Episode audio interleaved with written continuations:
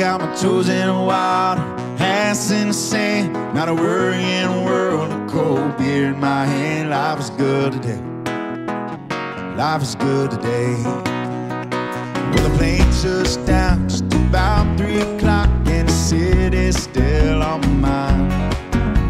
Bikinis, palm trees danced in my head, I was still in the baggage line. Concrete cars with their own prison bars, like this life I'm living in. But the plane brought me farther, surrounded my water, and I'm not going back again. I got my toes in the water, ass in the sand, not a worry in the world, a cold beer in my hand. Life is good today, yes sir, life is good today. Adios and bye.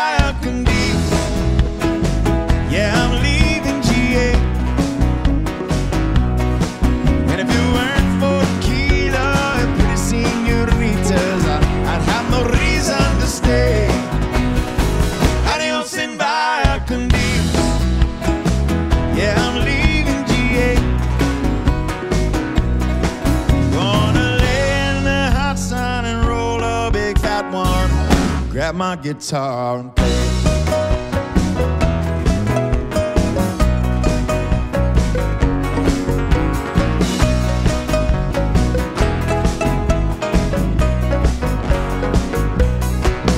Old days flew by like a drunk Friday night as the summer drew to an end. They can't believe that I just couldn't leave, and I bid adieu to my friend. My bartender, she's from the islands, her body's been kissed by the sun, and coconut replaces the smell of the bar, and I don't know if it's her or the rum.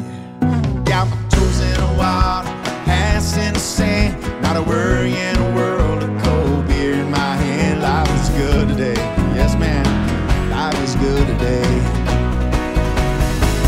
Adios and bye. I can be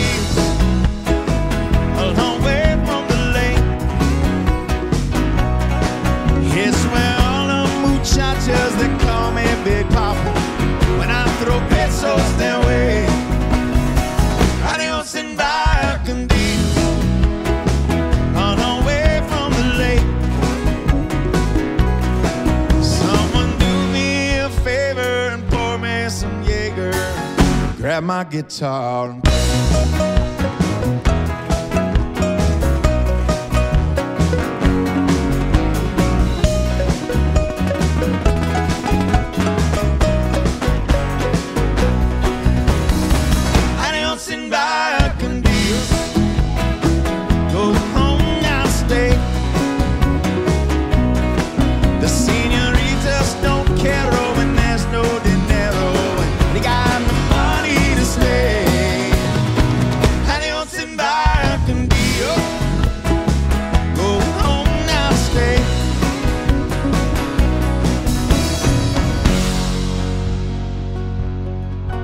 Put your ass in a lawn chair, toes in the clay, not a worry in the world, a P B R on the way. Life is good today, yes sir, life is good today.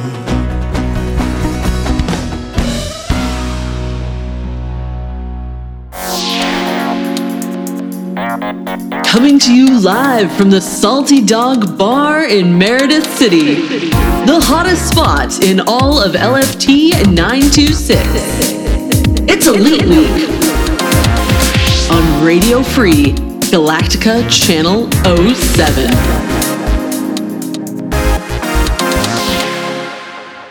That is right. Hello, hello, and welcome to Elite Week. Got my toes in the water, my ass in the sand, and a cold beer in my hand. Life is good today. That was Zach Brown and his band. Good stuff. Uh, I have no idea why I picked that song. I, sometimes you just got to say Bios con Dios. This is Elite Week episode. What number is this at this point? This is what, eighty-five? Yeah, a great week for space gamers.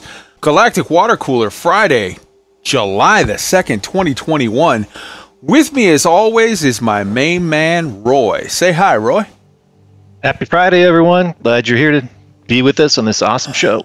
Absolutely. Uh, I'm drinking whiskey, a little vodka and Coke, and dragon's milk. What are you drinking, Roy?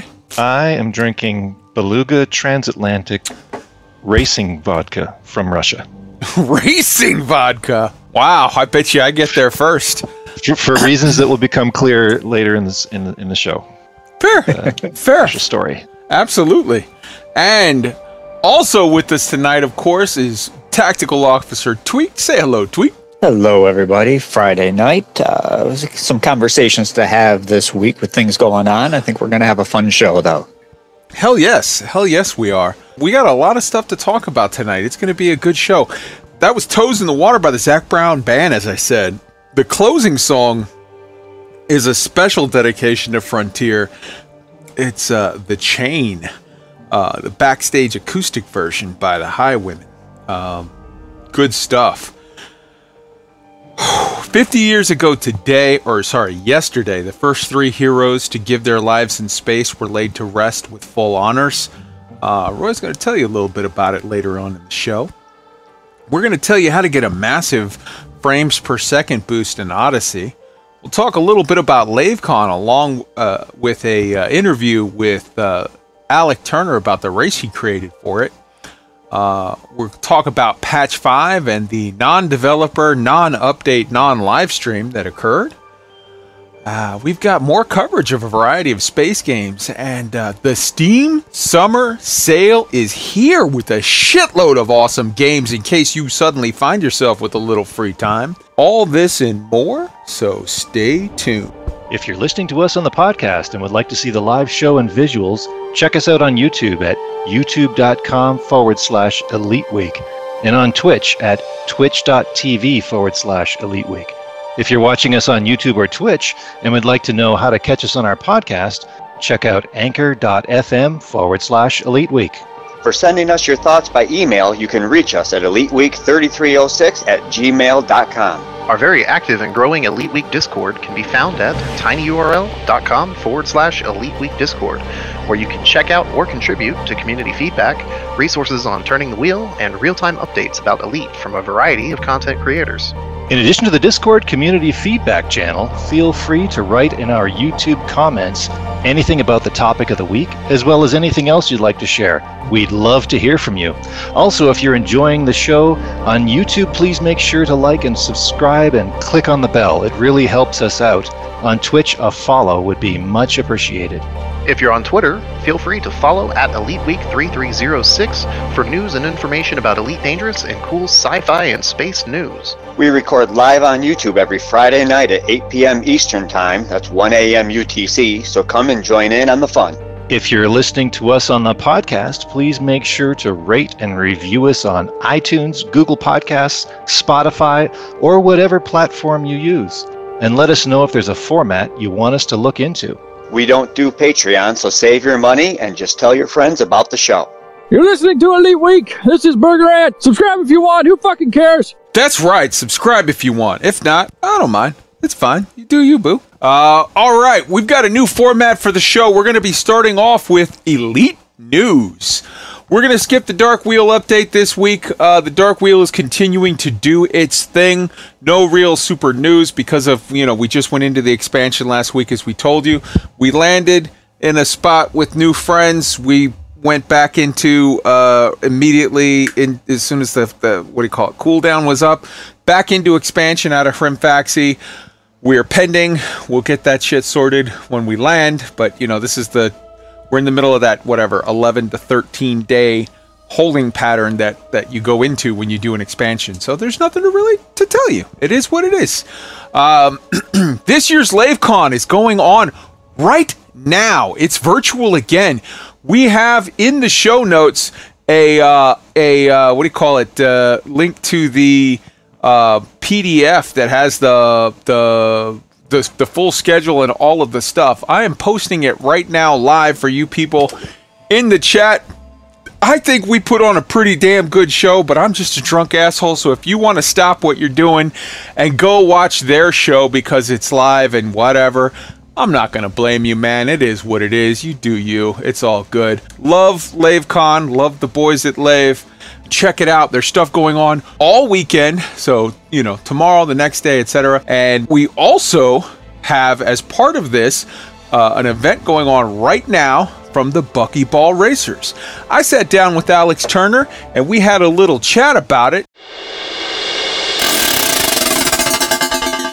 So I am here live in a pre-record with Commander Alec Turner of the Buckyball Race Club, who's going to walk us through the event that is starting right now as you hear this, the Buckyball, uh, what is it, the Lave, the Lave Lockdown Challenge. LaveCon Lockdown Challenge. Yes, hey, yes, everyone. Yes. So, Alec, tell us a little bit about this race. Obviously, it's set up to celebrate, you know, LaveCon itself. Yeah. Um, tell us yeah. a little bit about how you came up with this race and a little bit about what the race is. Sure, sure. They have a nice LAN room, and what we normally do is take a P C and we have a, a race that runs over the weekend, and people can come down from the bar and have a quick go, and, and we kind of keep a physical scoreboard. And so um, this is kind of a replacement for that. Obviously, LaveCon's not happening for real, so they've gone virtual. So it seemed nice to do a classic Buckyball time trial. And we're going to let it run for a week rather than just for the weekend, so we give people a bit more time to do it. Um, so this one, actually, what it is, um, some people might remember that on a Frontier live stream last year, we we did a, a little race where they did a triathlon. I think it was for their one of their big charity live streams. So the idea of that race was that you would start in your ship parked um, five kilometers away from one of the big circular planetary ports. And then on go, you uh, you have to drive the S R V to the planetary port, drive in through the tunnel, one of those two entrance tunnels that they have, uh, get to a garage, uh, get back in your ship, the ship being a, a keelback, so it's got a ship launch fighter. You take off in the ship, you have to get to a certain, you have to get to an altitude and distance where you can deploy the fighter, then you fly the fighter in through one of the tunnels and out through the other tunnel, and across the city in between. Then you rejoin your ship, dock back in the ship, and then you have to fly the ship in through a tunnel and out through a tunnel, and then you land. So the, the time of the race is from when you start rolling in the S R V to when you land the ship. So it's basically a rerun of that, which we never did as a proper time trial that everyone could take part in. Um, but obviously this is our first big race um, in Odyssey. So I wanted to feature Odyssey as well. So for Odyssey, it's taking place at a planetary port on an atmospheric planet. So it's a beautiful place. Um, it's perma-day, so um, whenever you go, it's going to look spectacular. This actually came, I mean, it was it was kind of an idea in my mind, but it actually came from um, uh, Zach, the Frontier mod Zach, who sort of said, oh, it's got to have some legs in it, surely. So we've we've tacked on for the Odyssey version a sort of Le Mans-style running start. So you... what you do is you basically park your S R V two hundred meters from your ship, and then you start in the ship, and on go you have to get out the ship and run to the S R V, and then it's basically the cycle I just repeated. I said so you, you run to the S R V, get in the S R V, drive to the city, and then go through the tunnels in the ship launch fighter and go through the tunnels in the keelback. Right, nice on. And quick. It takes, it takes about nine ten minutes, so people have got um, can have loads of goes at it. Beautiful. And they have all week, as you said, to do it. So it'll be uh, a good thing to keep up as it as it goes. Yeah, we'll do a scoreboard, which I'll sort of maintain. So I, I in fact, I've just remembered I haven't done it yet. I need to link a Google form. Mm. Basically, you, you take six screenshots. You take a screenshot at the start. Uh, is it six or seven? Screenshot at the start, just showing that you're parked the right distance from the ship. And then that has your start time. And then there's a screenshot of the S R V going through a tunnel. Uh, two screenshots of the ship launch fighter going in and out through tunnels, two screenshots of keelback going in and out through tunnels, and a screenshot when you've landed. So a neat little set of seven screenshots to prove you sort of... It's it's not... I, I don't think I've mentioned this before, but when we do these screenshots, when we're not looking to catch cheats. We don't we don't get any cheats. Nobody's ever tried to cheat. Uh, why would you, really? Um, there's no great prizes for it. It's to catch accidents. You know, people misread the rules and they only go through one tunnel, and they there's a genuine mistake, and they mm-hmm. post a time that beats everyone else's time. It's just to double check that you followed the rules, really.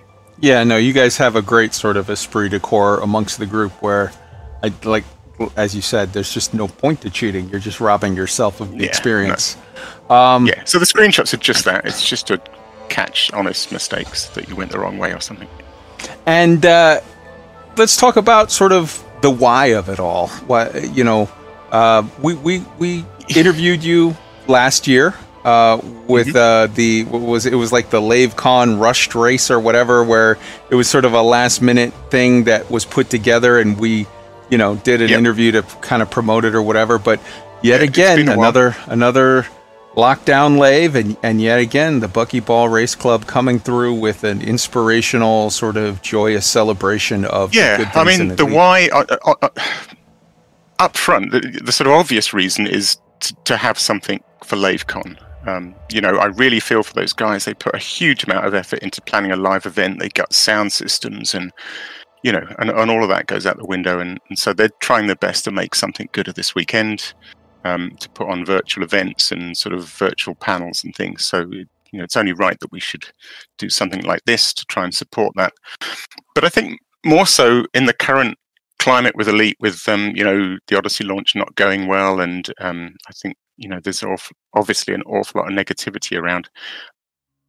I just wanted to put something positive out there, and I'm not the only one. You know, there are expeditions and things happening, and I think, um, you know, we need sort of, it's a shame to say it, but I think we need the community now more than ever, just to remind people that there's there's great stuff in this game, and it hasn't gone away, and it's still happening. And mm. so, um, yeah, you know, on the small scale, it was to support LaveCon, but on a bigger scale, I just want to... Um, I want to give the whole community something fun to do. And this is fun. Um, I was listening to your show last week. It was great with Katie Byrne mm-hmm. um, and her sort of, you know, uh, really enthusiastic, encouraging people to give Thargoid combat a go. And I, I really must. Um, that was very persuasive. And I, I kind of just want to really encourage people to give this a go. Um, you know, if you're frustrated with Odyssey and you're sick of grinding the mats, and the race takes... ten minutes, you know, mm-hmm. I, I posted a, a sort of practice run of eight minutes and something this morning. You can easily do it in ten, eleven minutes. It's not long. And I think, you know, people might go, oh, it doesn't seem that interesting to me. But if you do it, I think you'll do a run and you will think, that was pretty fun, actually. It uses, you know, it really tests a lot of your elite skills. There's a bit of S R V driving. There's things like not fumbling the controls when you're trying to deploy the ship launch fighter. There's trying to squeeze a keel back through those tunnels, which isn't an easy fit. And people will make a mistake. They'll get the keel back jammed, or they'll, you know, they'll spend five minutes going round and round the city trying to find the tunnels. And they'll think, well, I could do that better. Mm-hmm. And I think what I'm hoping is that if people give it one go, they, they'll a few people will get hooked and, and see that it's actually a huge amount of fun. I think a lot of times the best parts of Elite, to me, when I think about the best moments that I've had in Elite, they boil down to having a couple of factors that seem to be um, in common. First is, you know, big milestones of like, I achieved this. I bought this fleet carrier. I did this thing, whatever. So big stuff like that. The second is things that engender camaraderie. Like when you're laughing with friends and doing silly shit and just, you know, but like the togetherness of it. And, and three is... things where it's not so much a matter of like pass fail, like uh you know I, I screwed that up, shit, I gotta restart, whatever, as much as like things where you're sort of, how do I say it, you're competing against yourself, you're just trying to learning just a, do a little learning better. A skill, it's exactly what Katie Byrne was getting at. I think learning a skill, self-improvement, it's, it's fun. It's really fun. You know, you when you start to get good something and you and you achieve something, that's that's way better than any credits or any dump of maps. That's like, hey, I, I you know I got good at something. Mm-hmm. And and I think so. So I mean, this doesn't have that sort of the the okay, I bought a fleet carrier. But the other two aspects, the other two things of what makes it great is that the stuff that you do sort of with friends or with camaraderie and and, and fun and whatever. And that's the whole spirit of the Buckyballers. And then and then two, the you know. competing against yourself, trying to sharpen your skills or whatever, uh, are amazing. I think it's easy in times that are frustrating to overlook the fact that Elite Dangerous uh, is an amazing canvas that you can paint on in the aspects of the flight model of the ships uh, and the S L Fs both, the the yeah. driving model of the of the, the vehicles, the S R Vs, uh, and sort of this allows you, because it, this is not World of Warcraft where like, oh, I leveled up and I got this new sword and now I just hit the button to swing, and because yep. I have this new sword that's plus twenty points, now my da- now my swing does better. Like, no, there's none of that. It's just you and the car, and just you and the ship. And it's yep. you don't get better by getting a piece of gear that makes you better. You get there's better by just doing actually. better. Yeah, Go ahead. You just reminded me of two things actually. One is the the running part mm-hmm. for um, running has been difficult. I've wanted to do races on running, but to some extent, on the surface, it might seem like It's it's just a competition of who can hold down W. Um, I will say that there is more to the running stage than just holding down W. There is a little trick mm. um, which people may find, mm-hmm.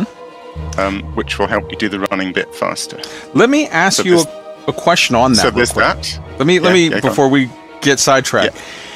Are there any regulations to any engineering, whatever, that you can have on your suit with regard to that? No, I couldn't. I couldn't be bothered for this one. Okay. Um, you know, we we sometimes do a regulation class and we prescribe. So you know, I could have prescribed the exact loadout for the keelback and what engineering you can have for the keelback and what the ship launch fighter is and what suit. I can't be asked. Okay. Turn up in whatever you want. If you want to super, if you want to soup up your keelback, the, the thing is with this this particular race, there's a lot of skill in it. You know, not getting wedged in the tunnel, mm-hmm. flying smoothly through the. the I, I think to s- a fairly large extent, the skill will outweigh any anything you can do with engineering. So yeah, knock yourself out, whatever you want to turn up in. Let's keep it simple. Beautiful. And uh you know, along the lines of you were saying like, hey, this is a fun thing, and at at, at the the non-virtual LaveCons, at the physical LaveCons, mm. you've had it to where people can kind of go down, oh, have a few drinks and go down and like take your turn behind the wheel. And I'm sure probably yep. there's a, a small crowd, your friends, you know, talking shit and watching you and laughing and whatever. Oh, I'm next. Have yep. you thought about, for not only just like something like this LaveCon, I think it would be perfect, but also just for other bu- Buckyball race events. So many people now have, you know, O B S or, or, or whatever that they can record. Have you thought about like putting up Uh, on on a on a YouTube channel or, or or somewhere on a stream or whatever, just clip together a whole bunch of videos and and let it run, and people can laugh and, and like they can literally narrate their own race. They can be like, oh, this was the part I mean, where I screwed up here, this is where I did that, and just have yeah. a laugh, just have some fun. There's the forum thread, and I I totally encourage people to just chip in on that forum thread. You know, if you had a go and you blew up, send us a photo, you know, post a photograph of yourself exploding. If you've got a good clip, stick it on YouTube and link it to the forum thread. That's what the forum thread's for. You know, post number one is there for the rules. The rest of that forum thread, knock yourselves out. Come and chat. Come and ask somebody how they did something. Um, so, yeah, it's kind of that. I kind of hope that people will do that. And certainly if I get a lot of Um, good, you know, if I get funny screenshots as part of people's submissions, or if people send me videos mm. and there are good clips, then yeah, I'll edit those and, and put those in the forum thread as well. But that's kind of what the forum thread's for, really. Right on. Um, yeah. The other thing I was going to say was just um, before people think this is Odyssey only, it's absolutely not. Um, it's uh, Horizons as well. Um, so, you know, it's a beautiful city in Odyssey. Like I say, it's atmospheric. It, it's actually um, Commander Reen's personal city. It's called the Reen Haven. Mm. Um, so it's a great place. But but the, the, the, the race runs in Horizons as well. So if you're having a hard time with Odyssey, if, if you're, you know, just performance, if you're getting terrible frame rates and you're not having fun, you know, if you go and try this race and with the best will in the world and you're just not having fun, don't get pissed off. Just just switch to Horizons and, and do it in Horizons as well. I, I think I'm, I, I reckon at least fifty percent of the people will do Horizons. And what we'll do is we'll have two scoreboards because they'll they won't be comparable times. What with the running start and things, so there'll be two mm-hmm. scoreboards. So we'll have winners for Odyssey and we'll have winners for Horizons. Beautiful. Well, I think that covers just about everything. Do you have anything else you want to add in? Don't think so. Um, there's I've got a tiny U R L for the forum thread. Just oh, for so sure, people we'll listen have it. To. I mean, I'm sure you'll post a link, but if mm-hmm. people want to, it, there's a, the tiny U R L is um, uh, so it's B B R C. Uh, T L L C, so it's the it's um, Buckyball Racing Club, the LaveCon Lockdown Challenge. So B B R C T L L C. And just to clarify, because you have to these days, it's tinyurl.com forward slash B B R C T L L C. I'm sure people will find it. There's a forum thread. Uh, it's in the event section of the forum. Uh, it is in, link it in the, your show. It is in the show notes to the video that you're watching right now. Beautiful. Cool. All right. Well, Alec, it was great as always to have you on, and we look forward to continuing to cover awesome events of the Buckyball Race Club. Thank you so much. It's a- that was my interview with uh, Alec Turner about the race. That race is literally starting now because right now in ye olde England, it's already past midnight, so it's uh, Saturday, so the race is on. Does anybody, uh, you guys, do you have anything to add on the on the race thing, man? It's good stuff, or or, or, or on the LaveCon? I'm gonna check it out. Uh, I think it's great. Hell great yeah! Activity. Hell yeah! Link is in the show notes. Um, good, and I linked it also in the streams and whatnot. Next up in the notes, we've got. God damn, I'm drunk. Algorab A M podcast. I saw Flip It a Switch in the whatchamacallit. Yeah, Flip It a Switch is in, in the, the chat, and he did a very cool podcast this week with an interview with a guy from Spear, which is like the anti-piracy. They role play as the cops. So yeah, Algorab A M, phenomenal shit. If you are not subscribed to Algorab A M on YouTube or not YouTube, uh, uh, Apple, iTunes, or Google Podcast, or wherever you get podcasts, man, you're doing it wrong. They've got good shit. You know, go and subscribe. It's good stuff. Also, there's a new Elite podcast, Elite Comms Check by Commander APOC V, APOC five. Uh, it's APOC underscore V, but it's APOC five. Um, go and check it out. He kind of does just sort of random little snippet kind of things like, hey, here's... It's similar to kind of, mm, I don't want to say it's similar to Galnet News Digest, but it's like just topical little things. It might be three in one week and then none for a while and then, you know, whatever. Like he just drops little short form content sort of whenever he feels like it. So I, as far as I'm concerned, it's just a matter of, mm, you know, you can't get enough YouTube or or or podcasts or just content creators for Elite Dangerous, so go support him. Down to Earth Astronomy dropped a video, seventy-five percent plus, really it's about eighty percent, but he's a very very uh conservative guy, so he put seventy-five percent plus better frames per second in E D O. So there is a setting that you can change, which actually Frontier didn't do this. Uh, it was the guys who make the, I think, C A S, the A M D C A S, that did it. But they allowed for it in their software. There's a thing called super sampling, and then the opposite of that is... subsampling, or... I, I forget. Whatever. It's tech shit. If there's a link... in the show notes, and uh, Roy is posting it right now. C A S, uh, whatever. There's a setting you can put in Elite Odyssey, which if you have, well, really, a and any A M D C A S is open to anything. NVIDIA has their own proprietary, but A M D is just open to anybody. You can use this. You're gonna lose an amount of your graphic settings that you probably won't even realize. Like it's it subsamples it and then it upsamples it. So basically you won't even really realize oh. the difference. But it will make you go from basically thirty-five frames per second to like sixty-eight frames per second. It's really good. Link is in the show notes. Go check it out.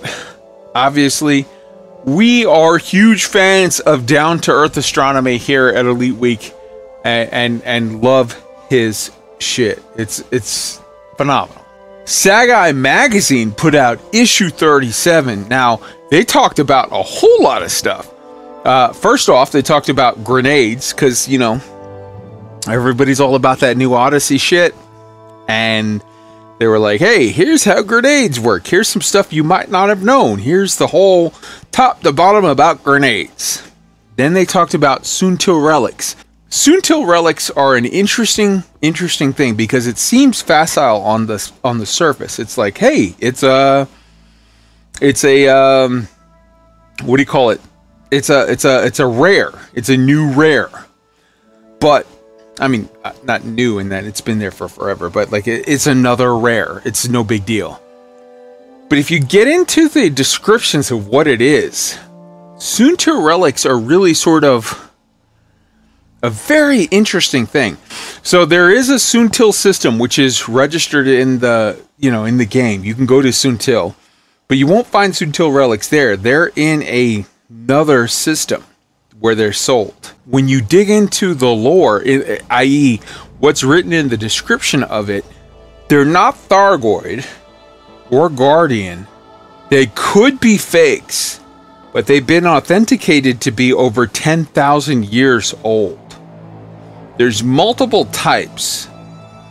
Like, to me, if you put two and two together, like, legit, this seems like this is proof of a fourth race that Frontier has just never gotten around to, like, acknowledging, but, like, they have acknowledged officially, if you read the lore of the Soontil relics. This is a fourth race, because we're in thirty-three oh one. Spoiler alert, in twenty-three oh one, a thousand years before, much less in thirteen oh one, ten thousand years before, humanity hadn't extended out to the stars. So, in order for there to be alien legitimate artifacts, right, that are ten thousand years old plus, that come from multiple species that don't match Thargoids or Guardians, um, that's saying that it's a fourth race that has managed to keep itself hidden from us thus far. Like, legit, it's just a little text in a throwaway whatever, but it's official. It's in the game. In, like, you can read it, you can look it up. In that rare, that's proof of a fourth race. I find that hugely exciting. Just a quick point, because I didn't realize this until you said it, but the A M D, the C I S thing, I thought you needed to have an A M D video card no. to use that. Are you saying you can just use it whenever? The no NVIDIA the NVIDIA super sampling thing, you need to have an NVIDIA card to access. The A M D okay. thing is a universal. Any computer, oh, okay. any card, it doesn't matter. That's made to be universal for anything. Cool. So, everyone, go look in the show notes, click on the link. If you can't wait, if you're watching it live and you're like, I must have it right now, I can't wait till tomorrow. Okay, go to YouTube, go to Down to Earth Astronomy, look for his video that says seventy-five percent plus increase in your frames per second. Because I am not trying to rob Down to Earth Astronomy of his fucking links. You motherfuckers better click on his fucking thing and give him credit for it, because that dude, that fucking Danish dude, works hard. Like, he figures shit out, he looks shit up, and fi- he's way smarter than me, and I love that guy. Like, he's such a sweetie. Do not rob him of him of his link. Go fucking click on his thing and subscribe to him while you're there. The Soontil relic thing, you ha- you have to use a little bit of two plus two equals four. Like, you have to figure, it's not explicitly stated, but if you look into it, the fact that there are, like, they had in the lore of the game, they have dated it to being over ten thousand years old. There's no way that that was humans. So, and it and they say clearly it wasn't Thargoids or Guardians. Frontier has low-key said there's a fourth alien race that is hidden from us that is either in the game or somehow there's ten thousand year old plus fakes, which means we didn't do it, which means, okay, so there's Thargoid or Guardian art fakers, or there's a fourth race in the game. With the way everything is going with Frontier right now, you know, it's hard to, like, get your hopes up with anything, but, like, that's kind of cool. And big salute to Sagai Magazine for finding that, because I didn't find that. Sagai did. Um, they also did a very cool story on the Hesperus. They did uh, a story on the properties of light, like how light works in different atmospheres. The properties of how light changes its color, et cetera, in different atmospheres. Very cool shit. The Zahi, Zahi Biomorphic Companions. Basically, there's a company that makes robot fake dogs and cats. They're like, they're robots, but they're programmed to be perfect little puppies or kittens, and you can even, because they're zoomorphic companions, you can even get ones that are programmed to be always a puppy. Like, they'll never grow to be a full dog. They'll be a puppy for a thousand years. Like, to me, I see that it's all stuff that comes from in-game description of that rare, the zoomorphic companion. And I look at that and say, hey, Frontier, give us ship interiors and charge us twenty dollars for a little puppy. Do you know how many Uh, thousands of commanders would right now give you twenty dollars for a fucking puppy in their little, like a little Porthos? It, like, I mean, for those of people who watch Star Star Trek Enterprise, a little Porthos fucking running around. Yo, thub, thumb, bugly, electric sheep. That's right, Philip K. Dick. Do androids dream of electric sheep? Good stuff. Um, but like, yeah, man. Very, very good stuff. Uh, that's right. That's right. I want a pack of puppies. People would be like, here, shut up and take my money. Give me puppies. In addition to that, they had a whole story on the Apollo fifteen expedition. Here's something that I find interesting. First off, I want to give huge props to Commander Yannick for pulling off this expedition in the middle of the shitstorm that is Apo- uh, uh, Odyssey. Tweaked. Roy. I'm asking both of you. Do you know what was the name of the command module for the mission Apollo thirteen? The piece of shit that failed repeatedly so many times that they had to scrub the mission, and if it weren't for the heroic efforts of the crew on board and the crew on the ground at Houston, it would have meant the death of the astronauts that went up on Apollo thirteen? Uh, I have two guesses. Guess number one is? I'm not I'm not Googling it. Uh, Beagle? Incorrect. Guess number two? Gumdrop? Incorrect. Ah. The answer, the answer of the piece of shit tech that failed so hardcore that they had to scrub the mission and it almost killed everyone on board was Odyssey. The command um, module name was Odyssey. Oh, I'm thinking of the landers. Sorry. Yeah. Uh, in addition to that, they had a whole thing on the Atomaster, the Hesperus, the whole, like, very, very, very good stuff. Sagai Magazine. If you're not subscribed, if you don't, if you're not subscribed to their to their YouTube channel, to their podcast, if you don't look at the first week of every month uh, for their uh, what do you call it? Uh, website for, for, the, for the new P D F, you are missing out because it is good stuff. Stealth Boy put out combat basic training. Uh, you know, we highlighted Stealth Boy a week or two ago uh, with his amazing videos, and he's got another one out. This guy is putting out, like, for people who aren't huge first person shooter guys, this guy's putting out like the ultimate guides to like, like how to get it done. It is legit. Obsidian Ant put out thirty-three oh seven June developer update question mark exclamation point.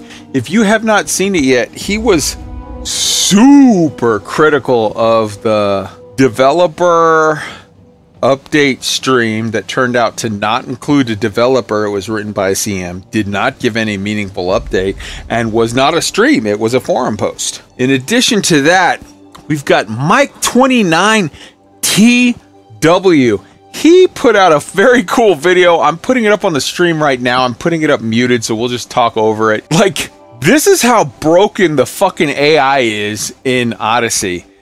You literally find a gate guard that's got level one access, stand in a place that lures him to walk in front of a door. He's got access. The door will open when he walks in front of it. He'll scan you and then fuck off, and you can walk right through the open door. Oh, that's choice. Me personally, I'm past the salt. I don't care. I moved on to other games, but other people on the show really care. So, tweet, this is how much I love you, brother.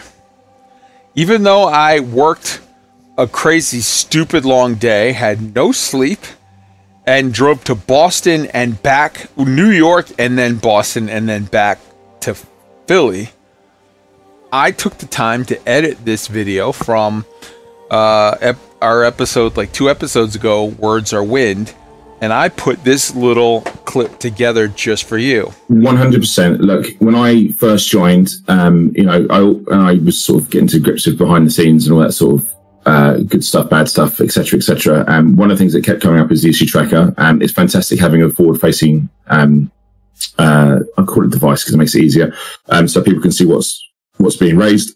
However, it's not working properly. I think we all know that. I think we've had enough issues with the issue tracker as it is, excuse the pun. Um, so we are actually working very hard with the Q A team at the moment to revise some of the stuff that, how it's used, how it's displayed.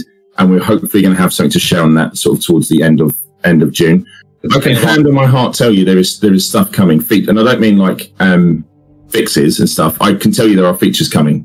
Post update five, once we, uh, so at the end of June, we'll, we'll be able to deliver to you, uh, sort of where we're at when we'll talk to you about like, where we're sitting, we think Odyssey Odyssey sits, and where we're going to be focusing our attention, and then where we look at performance and sort of uh, planetary tech, et cetera. That's going to come at the end of June. That gives us a time to assess it. In terms of our comms that goes after that, every single month we're going to have a developer. Um, I, I, we haven't decided a name yet. Again, in the spirit of being honest, we haven't you haven't named anything yet. Uh, we're going to have a show with key members of development that are going to come on and talk, and bring us all through the journey of development. So, how it's going to sit with um, the optimization, how console development is going, what features we can talk about, because there are features that will be coming into Odyssey um, that we are keeping and we are be ad- will be adding in as extras uh, to the game, which I think are really, really cool and really, really fun. Um, and we'll we'll do that month on month. Yes. No, look, so I think, I, again, it, it is written in there in terms of like in that roadmap afterwards, in terms of like we will discuss new features that will be added to Odyssey, because there, there are new features that will be added to Odyssey uh, in between. Uh, so, so like towards the next big, so I guess when it's console, it, it comes out. So with console and then beyond, there are more stuff to come in. That's being worked on right now in terms of what we're going to, how we're going to deliver that and how we're going to display that to you, to everyone, which is why I've said to, and, and the one thing I'm very keen on, and I'll be very honest about this, is I don't want to knee jerk to everything. So when someone says, you need to do this, and then we come up tomorrow and we say something, I'm like, it's cool. I get people are pissed, but I'd rather wait until the end of June, get the information. So we're very clear and, and internally, are very clear on what we're delivering and when, and then I can speak with confidence and allow my team to speak with confidence about what's coming.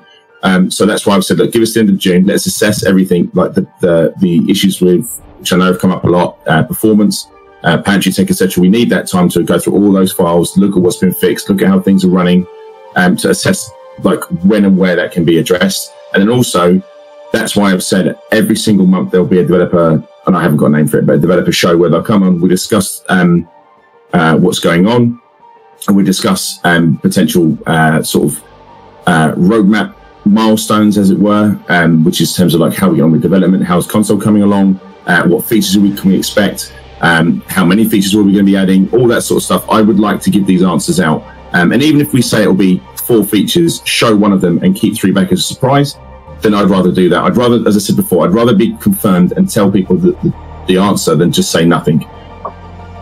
Yeah. So um, to answer your question, end of June, there will be like, this is this is what's coming at the end of June. We'll have an update for you on everything, but please allow us this time to get to the end of June so we can at least get all this in order and be like, right, we, we know when we can say what, how, when, and where we are development-wise.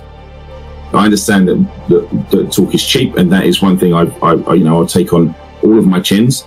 Um, but on the flip side of that, I will say that we've set out, like, once a month, we'll have developers on. We'll talk about um, actual milestones of development of uh, both Odyssey on P C and the console release we build up to it. And then we plan to intend to go on beyond the launch of uh, console as well, and keep that momentum going and be like, right, here's what we want. Here's some direct feedback from players to actually talk to the devs. Um, and that's not just to say we'll just do that once a month. We'll probably have, like, special shows where we get guys to come and talk specifically about a certain thing. Yeah. So um, to answer your question, end of June, there will be like, this is this is what's coming at the end of June. We'll have an update for you on everything, but please allow us this time to get to the end of June so we can at least get all this in order and be like, right, we, we know when we can say what, how, when, and where we are development-wise with what we've got to address. Yeah, I'll, I'll be kind and won't pin you down for dates, and like at work, which of course I'll be on your case for dates. Well, it's end of June. We've said, we've said end of June, so I like... No, it, I, it, I was... Okay, so there you have it. End of June, end of June. No, no, we're not going to try to pin you onto a date. No, we said end of June. We are going to give you developer diary streams. We're going to give you live developers talking to you and getting your feedback. And we're going to, and I'm very honest. You can believe everything I say because I never lie. I am honest A R F. And I'm known for my honesty. People say around these parts, that's one honest feller right there. And if he says that he's going to fix and give you details on the broken issue tracker, and he's going to give you developer streams, and he's going to give you not just bug fixes, but specifically, he's going to give you details on features, not bug fixes, but features. And he's going to give you details on the lighting and the whew, performance increases for feature, you know, optimization. And he's going to give you solid details on where console development is going. Well, we got no mention of the broken fucking issue tracker. We got not a single fucking mention of any feature whatsoever. We got no dev, no live stream, no update.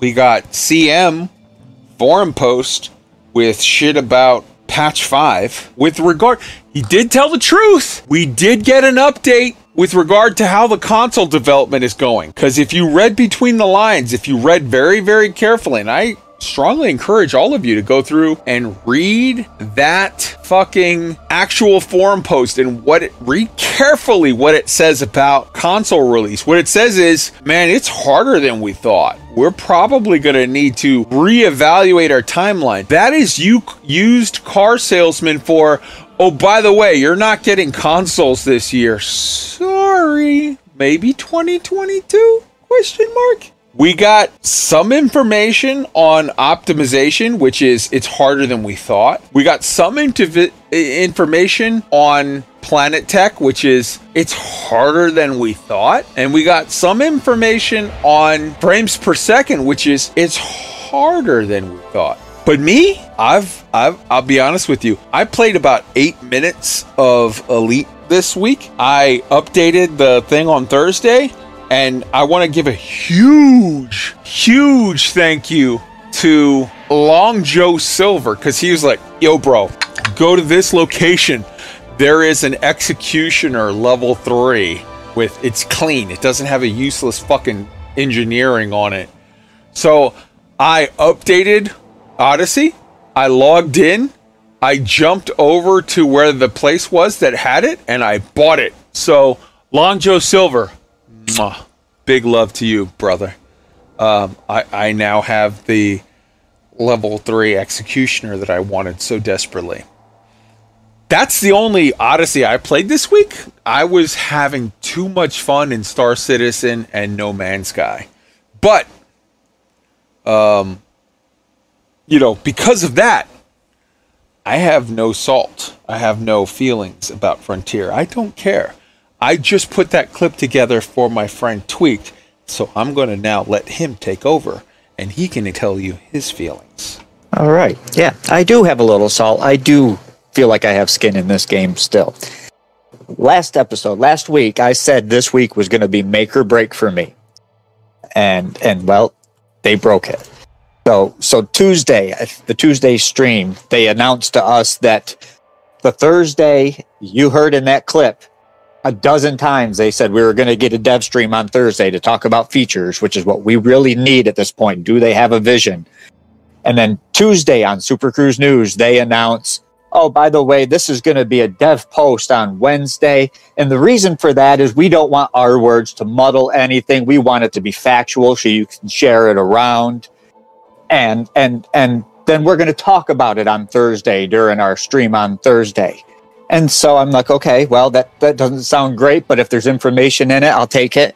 So Wednesday comes along, and just about the end of their work day, they release this page of a, of a quote-unquote dev post uh, that was written by I'm sorry, Tweaked, Arthur. I'm sorry, Tweaked, I have to correct you. It was two and a half hours after their work day ended, just to be sure.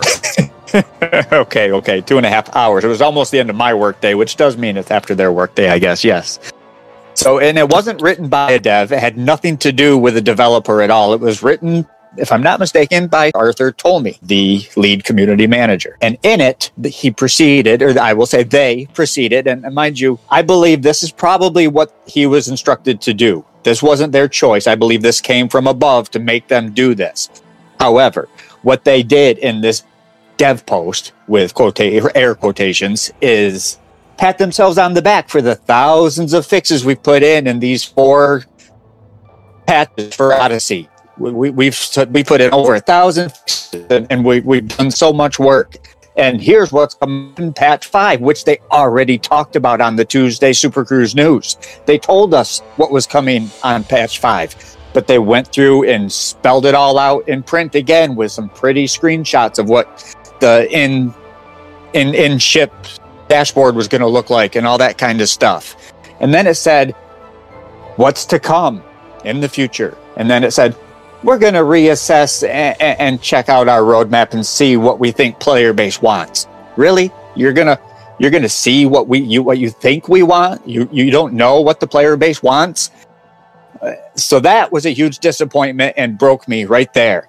And then Thursday comes along, and they may have talked about that dev post for all of a minute, if even a minute. They didn't talk about any of it at all. So to me, that's it. I'm done. I, I, I still love Elite Dangerous. I still will play it when my friends are on playing it. I will still play it when Opix has things going on that we need. Back when they, when Arthur, actually it was Arthur again, said, back when we were still in Odyssey development, and he uh, was trying to tell us, oh, no, this is just a branch of Odyssey. The actual game is much further developed. And then the game came out on P C, and it looked exactly like the alpha did. Tweaked, that I'm was sorry. a lie. I'm sorry, Tweaked. I'm going to need you to be respectful, and I'm going to need you to call him by his full name, which is Honest Arf. Honest Arf. That's right. Honest Arf said, no, no, no, this is just a branch. The, the actual game is much further along. Trust us. Trust us. And then Odyssey came out, and I think you all know what happened at that point in time. It was the exact same thing as the alpha, no changes. And so here they are again. Trust us, it's going to get better. We, we promise. Just let us get to the end of June. Let us get through these patches, and we're going to tell you what's coming. Let us get to the end of June. Here we are at the end of June, and they're like, oh, but we did so good. Look at all the things that we did for you guys, and we don't know what features are coming. We don't really have any vision, but we're going to reassess and see what the player base wants. Yeah, no, I'm done. If you don't know what the player base wants, you have no vision whatsoever. This is ridiculous. F dev's motive, their motive now, their their mantra is, we promise it's going to get better. And I just can't wait for that anymore. I will keep my character there, I'll play the game, but I have zero faith that F dev will do anything with this game anymore. I will say this, for those people, honestly, who were super pissed off about this, you've got every right to be. You were lied to to your face, and no one has the right to tell you you're wrong to feel what you feel. For those people who are not mad at this, because I've had some contact from some people this week who are like, no, they're fine, they're good. You are also right. You're the customer. You have the right, if you feel like, hey, what they did is good enough. Okay. I'm not trying to tell you how you have to feel. You feel your feels. You're entitled to that. When I tell you my opinion, that's just me expressing my viewpoint. I'm not trying to make you feel any differently. You also, though, don't have the right, because there are some white knights out there that are telling everyone who doesn't like what's going on that you're wrong, you're this, you're that, you're horrible, just quit, just die, just go away. Honestly, the same way that I, like, if I don't try to make you feel however differently from how you feel, if I respect your right to have your own feelings, how come you can't respect my right to have mine? This is a bottle of six and twenty-five grain bourbon whiskey, and we're gonna just go ahead and A S M R, because I Roy loves this. We're gonna hear it, hear it when it gets to the top of the cup. Make sure it stops there. No, no, no. What you do is you put your lips to the end, and whenever you go over the top, you just suck it up so that that way it doesn't spill, because that's alcohol abuse if you spill it. Um so this is, oh, I don't know, I would say this is at least a ten ounce glass of of forty-five proof five grain bourbon whiskey.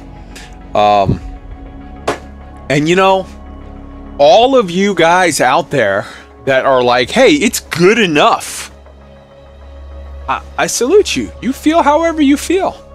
But my friend Tweaked, who's angry, I'm not angry anymore. I've moved on. I'm having a fucking blast playing Star Citizen and No Man's Sky.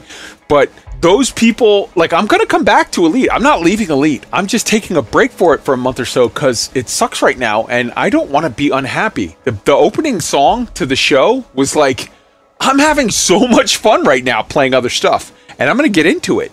But, like, I'm going to come back to Elite, and I hope that you fix it. Sadly, though, I think a lot of people won't come back. So that sucks. And for them, for those fallen soldiers, this ten ounces of forty-five, oh, ninety proof, five grain bourbon. Here we go. It's the good stuff. I'd like to add one more point to this, too, since we're still on this topic, if you don't mind, Kai. Oh, yeah, go ahead. A little strong there, huh? Well, I mean, it was yeah, a full the... glass. So one other thing that, that I just remembered there, at the end of their, their, well, I guess it was during their Thursday stream when, now you heard what Kai, Kai's interpretation of the dev post where it implied, and I agree, it implies console could see a delay. Oh, no, no. We've had to no, readjust no. Yeah. our time frames. It, that, it that more spells, than implies. Yes, but Bruce on the Thursday stream flat out said, exact words, in regards to console, we don't have much to tell you except for that it is still on schedule for an autumn launch, and it most likely will have a beta. Okay. So is that another be- flat out lie? Well, and then A, after A, that, he so says, wait, wait, wait. A, also, A, oh, oh. They lie regularly, and B, autumn in Australia is February and March. True, but I think it might go later than that even. But then after that, in the same breath, he says, but we won't release it until it's ready. Like, like that's what F DEV, oh, they never release it until it's ready, right? It's, couldn't be more insulting. I don't understand what these guys are doing. I don't understand who's making the decisions at Frontier, and I'd like to have a sit-down conversation with them. Yeah, yeah. Uh, I get way more than thirty seconds or thirty frames per second uh, playing Star Citizen, but I, I have to warn you up front, I've got a thirty eighty and a fucking beast of a computer. Like, your mileage may vary. There's a link which I will uh, have uh, in the show notes, and I had in the show notes to the episode two weeks ago, which was uh, a guide to Star Citizen for Elite Commanders that literally sh- it links to the R S I, the Star Citizen's official page, where there's a thing that says, hey, what C P U do you have? What hard drive do you have? What G P U do you have? And then it'll show you on a chart, like, you can expect this uh, frames per second. You don't need to buy it up front. I don't, like, if you're if you're not interested, if you're like, well, I gotta wait they do like three times a year, they do a free fly event. They just had one literally three weeks ago, so you're gonna have to wait a couple months, but they will have another free fly event. If you don't want to spend the forty dollars up front, that's fine, man. You do you. You can wait till the next one. I will warn you, the free fly events, normally your F P S is kind of a little suckier because it's the one time a year where, or, or two times a year where everyone in the world gets to try it for free. So there's a lot of extra people that hop in. But like, you do you. What, you know, whatever, whatever you want. I'm, I'm not trying to pressure anyone to buy. In fact, honestly, I have a referral code, so it gives me some benefit. I don't, I haven't really researched what the fuck it is, but it gives me some benefit if you use my referral code. I still, I don't give a shit about money. We don't do sponsors here. We don't do Patreon. I've turned down sponsors and Patreon. I got one guy that wants to give me like eight hundred bucks, just like straight up. And I'm like, no, dude, it's okay. Go buy Star, go buy No Man's Sky. I have no code, I have no affiliation, I get nothing for it. But it's a fun fucking game.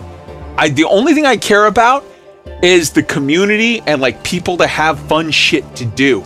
I do not give a fuck about the money. I am I make really good money, like I, on my own, on my job, I do well. I work way too hard and I wake make a lot of money. I don't do this for the money. So do not, like, go buy Star Citizen because it's a good game. Use someone else's code. I don't give a fuck. Like, but use a code because then you get free shit. Down to Earth has a code. Katie Burns has a code. Other, like, people have codes. Fucking Roy has a code. Don't use mine. I'm not, I, I'm not in it for me. I'm just trying to help people. Uh, all right. We move on to the next point, which was Tweak. You had an S O...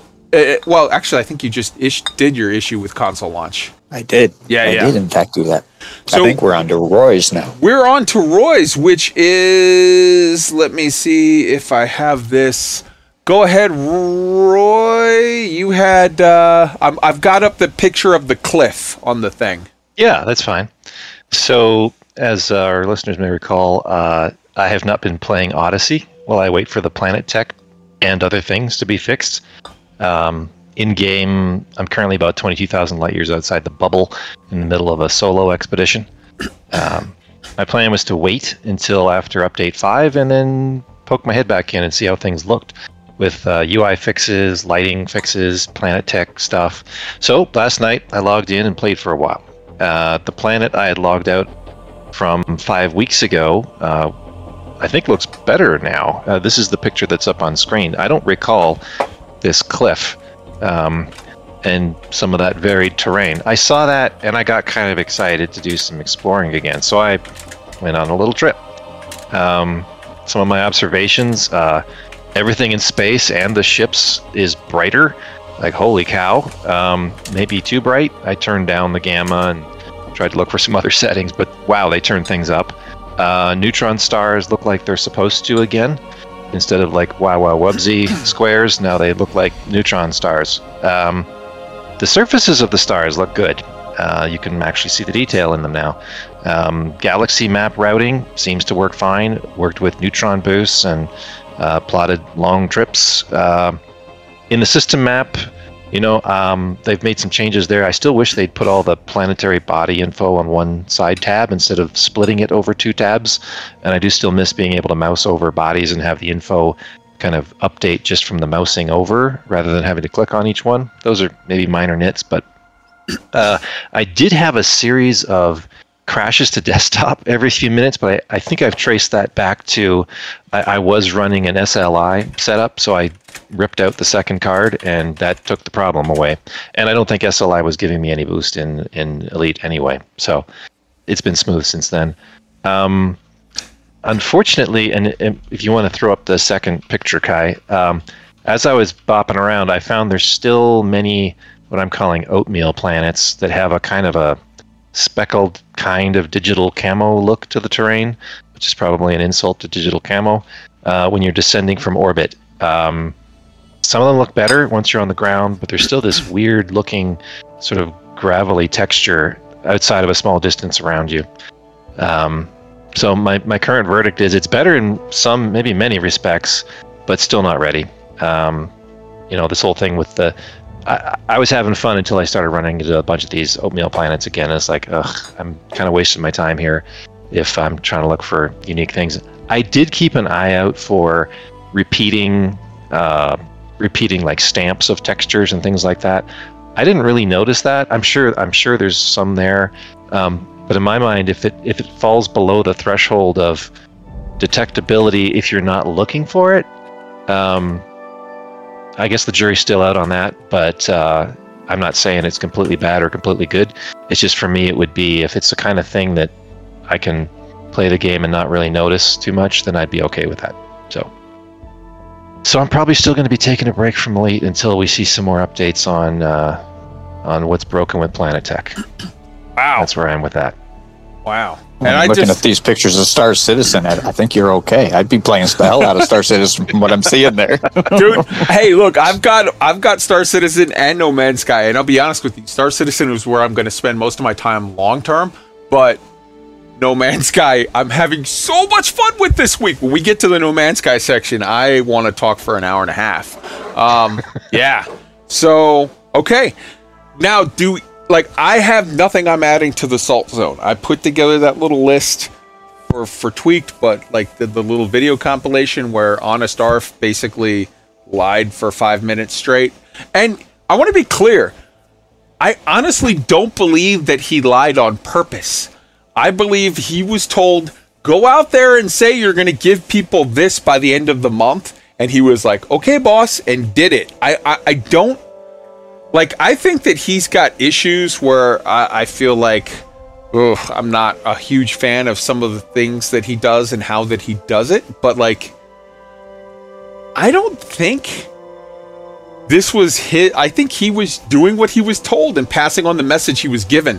I don't think that he is an evil mastermind. I think he's just a poor schmuck that's being sent out to dance in front of the lions.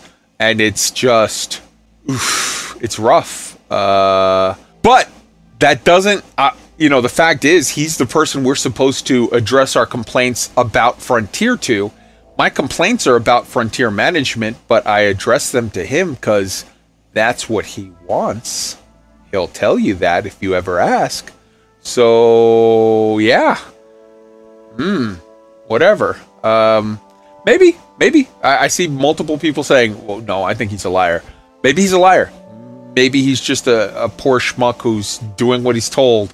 Either which way, he's the guy that we address our complaints of Frontier to, so it doesn't really change anything. Like, in the end, it is what it is. Um, I don't have any salt for Frontier because I'm having too much fun with other games.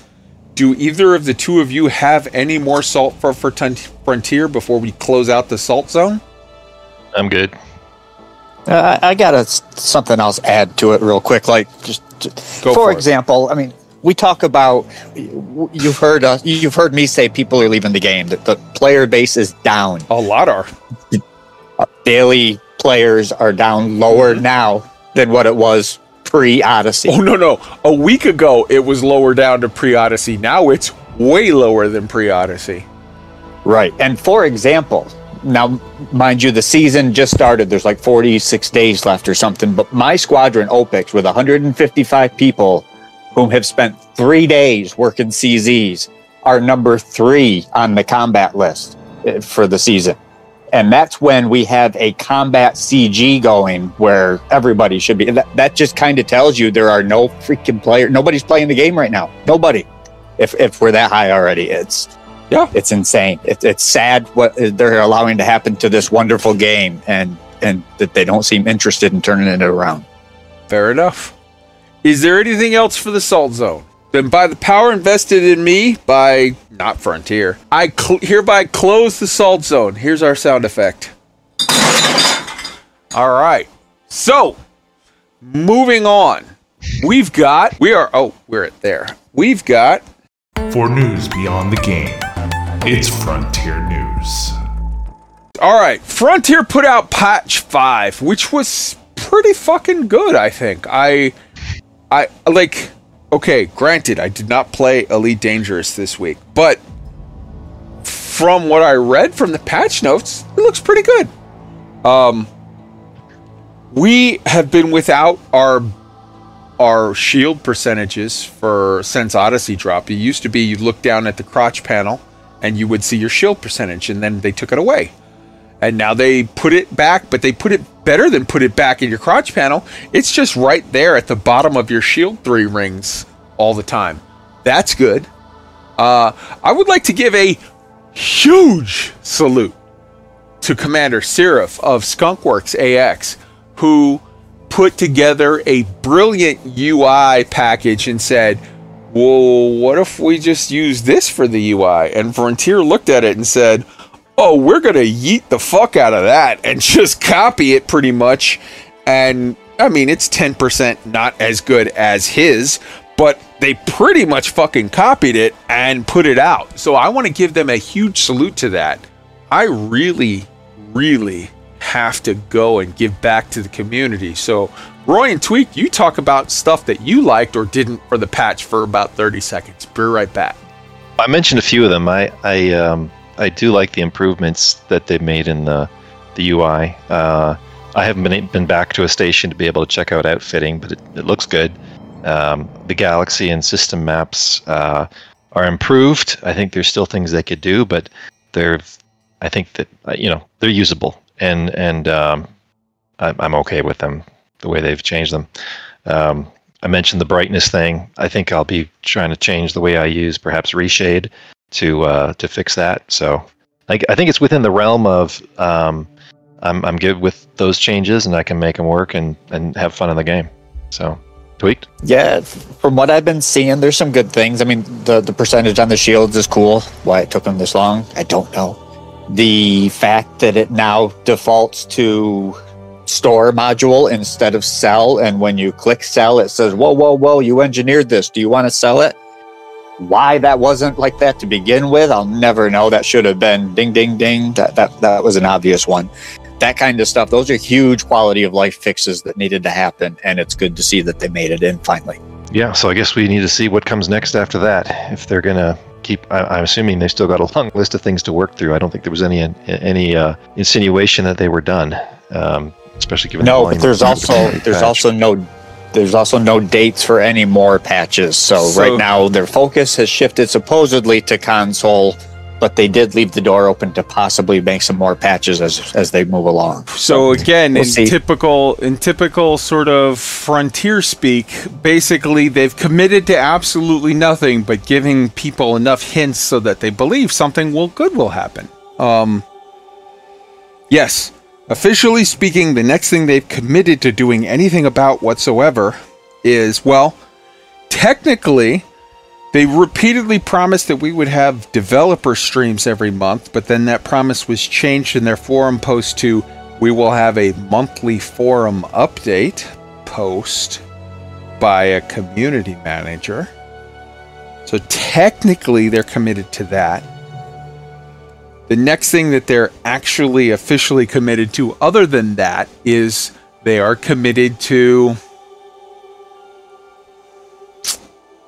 uh they're committed to put out Odyssey on the console at some point, although it seems like in used car salesman speech they pretty much said it's not going to be by when we said it was going to be. I, legit If I had to bet any amount of money right now, I would say console release twenty twenty-two, if it's coming. I, I think it's coming, but twenty twenty-two. Um, yeah. Uh, between other than that, like we don't know. I feel like I've heard from some people from patch five, the like, hey, I got a pretty good boost in my F P S. Other people said, I, I, I. Uh, didn't, you know, get that much of a boost. I've ha- heard, um, like, I've, he- I've heard all kinds of things.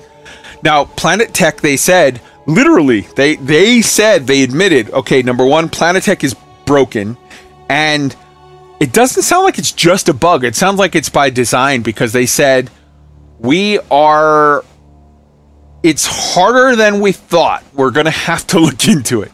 That does not sound promising. With regard to console, they said it's harder than we thought. We're going to have to look into it. With regard to uh, optimization, they said it's harder than we thought. We're going to have to look into it.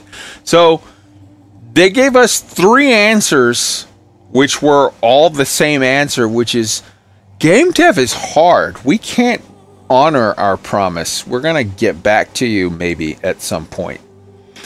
This brings up an interesting sort of corollary that I would like to make. And if you're not impressed by the use of the word corollary when someone as dumb as me is as drunk as me, you're not giving me enough credit. Um, I listen to every podcast of every kind that is Elite Dangerous. Uh, and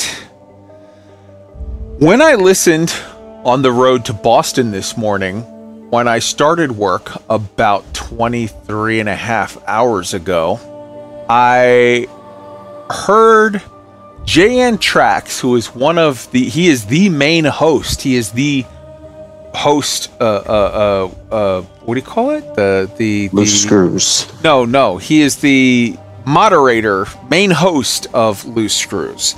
And he had been arguing with Frontier for ten days straight. And in that, yes, that's right. They did say they do not have a workable solution. But he had been arguing with Frontier for ten days straight since they released their update saying, no plans to do any work at all on um, V R.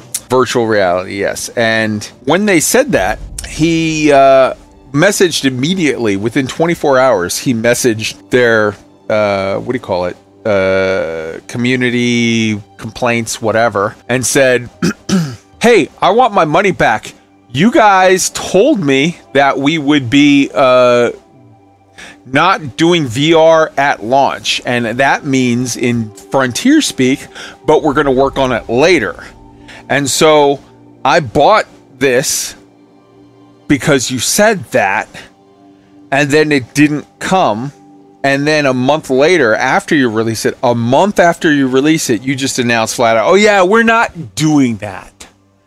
I don't think that's cool. You have established, Frontier has established a regular policy of when they're not interested in doing something, they say, we have no plans for that. When they are interested in doing something but can't commit to it just at the moment, they say, we will not do it at launch. You have, this is a regular pattern that you have used over and over and over, and you violated that, and you took my money, you let me wait a month. Then you said, nah, we're never going to do it. And then when I said I want a refund, you said you can't have it because you already had the product for a month. This is bullshit. I want a refund. And Frontier said no. And he messaged them back and forth and back and forth and back and forth many times for ten days. And they and he just refused to let it go. And they said, no, we can't. No, we never. Us saying we wouldn't have it at launch, we didn't have it at launch, so we didn't lie. And he was like, but it implies, and they're like, wait, we're not, we don't care about any implications. That's not our problem. That's your problem. And he's like, you need to give me a refund. And they were like, we cannot possibly give you a refund. It's not possible. You can't take Odyssey off of your account at this point. So Trax was like, all right, fuckers, I tried with you. And then he called the credit card company. He called Visa and said, hey, guess what? I want to report this as a fraudulent transaction. They sold me a thing saying that they were going to work on, you know, uh, V R after, but then they changed their mind a month later and then said it's too late to get a refund. Like three days later, the credit card company accepted his claim that it was a fraudulent charge and charged it back. They took the money away from Frontier. Frontier immediately, because they lost the money, took Odyssey off of his account. And so that's how anyone who wants it can get a refund on Odyssey, because Frontier will tell you it's not possible, But if you report them for fraudulent credit card transaction, they don't have a say in it. So, wow. Now, me personally, I'll say this. A lot of you guys might hate me for saying this. I have fun playing Odyssey. Yes, it's soulless. Yes, it's just a loot grind. Yes, they haven't put anything else in other than grinding away for the stupid mats for your suit. But I kind of have fun doing it. Now, I'm having way more fun playing No Man's Sky and Star Citizen. So I'm going to keep doing that for a little while. But in a week or two, I'm going to come back and I'm going to keep playing Odyssey. If you really don't want to uh, play Odyssey, that's your choice. You know now how to get your money back, because Frontier uh, support will tell you no, but PayPal or a credit card, if you report it as a fraudulent transaction, will say, yeah, you, you're making good sense there. We're going to go ahead and take that money back, and that's up to the company to deal with. So you know now what to do if that's what you want to do. Me personally, eh, it's, I paid sixty bucks. I've, I've blew more than that on a really good bottle of whiskey today. So, whatever. Um, I feel like every person has the right to be treated how they want to be treated, so long as it's within reasonable expectations. You're a customer. We were all lied to. Me personally, I can get over it. I can get past it. I've fallen out of love with Frontier, but I'm not going to stop playing Elite because I still like the game. I like, like the flight model in Star Citizen is just as good. The exploration in No Man's Sky is way better. The, you know, in-depth of Star Citizen is way better. The, when they get, when they unfuck themselves in a month or so, the polish in Elite is better.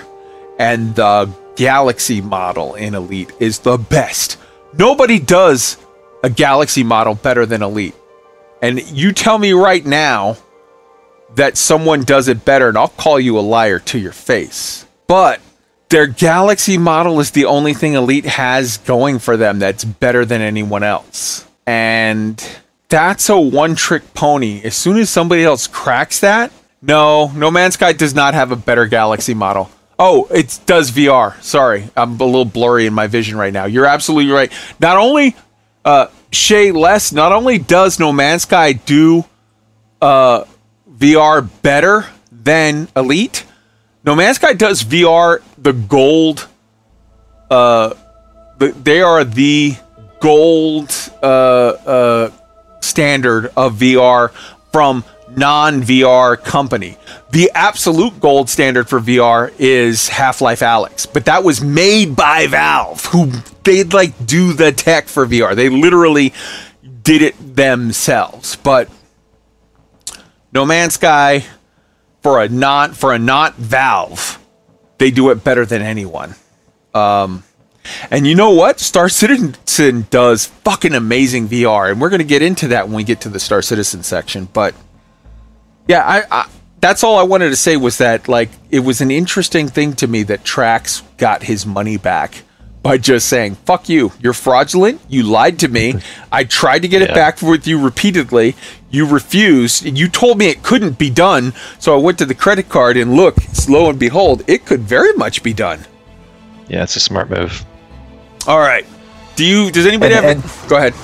Yeah, I, I was going to say, and, and J N Trax, to his credit, I guess, up until the announcement that they weren't going to work on V R, he was probably one of the biggest supporters in, in trusting and believing FDev that they had left. He was and the biggest. They burnt that bridge. They burnt that bridge, and it's it's gone. And and I, I, I'm with you, Kai. I'm st- going to keep playing, and I'd go as far as to say, when Odyssey does get to me on the Xbox, I'll buy it. Whether it's a beta or it's the thing, I'm still going to buy it because I'm still going to be playing Elite, and I want that variety. I want, I want it. I just can't devote all my time to it anymore like I used to. But I, I listened to Loose Screws today as well, and I thought they all made some really good points. And and it's just, it's again, it's just a shame to see what it's all come down to. Loose Screws has turned Down to Earth is doing videos on everything else, Star Citizen. Obsidian Ant is doing videos on Star Citizen and, and uh, what's the other one there? Uh, Ever, Ever, uh, Everlast two or whatever the hell that new space game is. He, Everspace. All of their... Everspace two, yeah. All of their... Uh, all of Elite's top content creators, the ones that had all the subscribers that brought all the eyes, are doing videos for other games now, and that's bad for Frontier. Good for these other companies. I see Moonfarstar saying, "Oh no, we're gonna lose Pamesh." We will never lose Pamesh because my girl Juki created Fly Dangerous, a free program that you can get on GitHub. That has Pamesh for forever, bro. Get it for free. What is wrong with you? You're missing out. That takes us to Galnet News. Roy, take it away. Yeah, we had a few stories since last week. Uh, June twenty-eighth, Imperial Senate considers Marlinist diplomacy. So that storyline's still chugging along. Uh, June twenty-ninth, four federal systems declare independence. So that was the precursor to some C Gs we'll talk about. July first, uh, the first post that day, Federation battles independence in the Azaladushu, Azalad, Azaladshu system. And also that day, sort of pairing with that, um, so that, that was the kickoff of the C G. Then the next one was the, the ending of the previous one, Salvation Eclipses Ages to obtain Guardian artifacts. Um, and then finally on June sec- uh, July second, Dredger Clan arrives at Kumo City, which was interesting. Um, the, one of the last sentences in that story I thought was curious. It's um, they're wondering if the Dredgers, have they brought him, who would be Archon Delane, something of value that they discovered in deep space. So I don't know if they're throwing a little hint out there, but that could be that could be an interesting thread. Hell yeah. Good stuff. And tell us a little bit about the... Uh, C Gs. C Gs. Yeah, so we had uh, two finishing, well, I guess one with two sides finishing and another one starting up. So the finishing ones was the Salvation versus Aegis, uh, both of them appealing for Guardian artifacts, and uh, Salvation handily won that one, uh, one hundred percent, reaching one hundred percent when the Aegis side had only reached four percent. Uh, so there's a, a focused, long-range, high-penetration, fixed Class two Guardian Shard Cannon with additional weight, power draw, and heat that was awarded for that. Um, then the new C G is you can fight either for the Federation against the Azaladshu Freeze Independence, or you can fight for Azaladshu Freeze Independence, and uh, this will determine whether or not those systems with those factions go independent or stay in the Federation. And that, I think, is really interesting uh, for the little bit that of interest that I have in Elite stories right now. It's these guys are saying, hey, man, we're not for the Big Brother bullshit. We're not for the Patriot Act bullshit. We're we're ready to, to strike out on our own. Uh, I think that's interesting. So, yeah, mm-hmm. It's good stuff.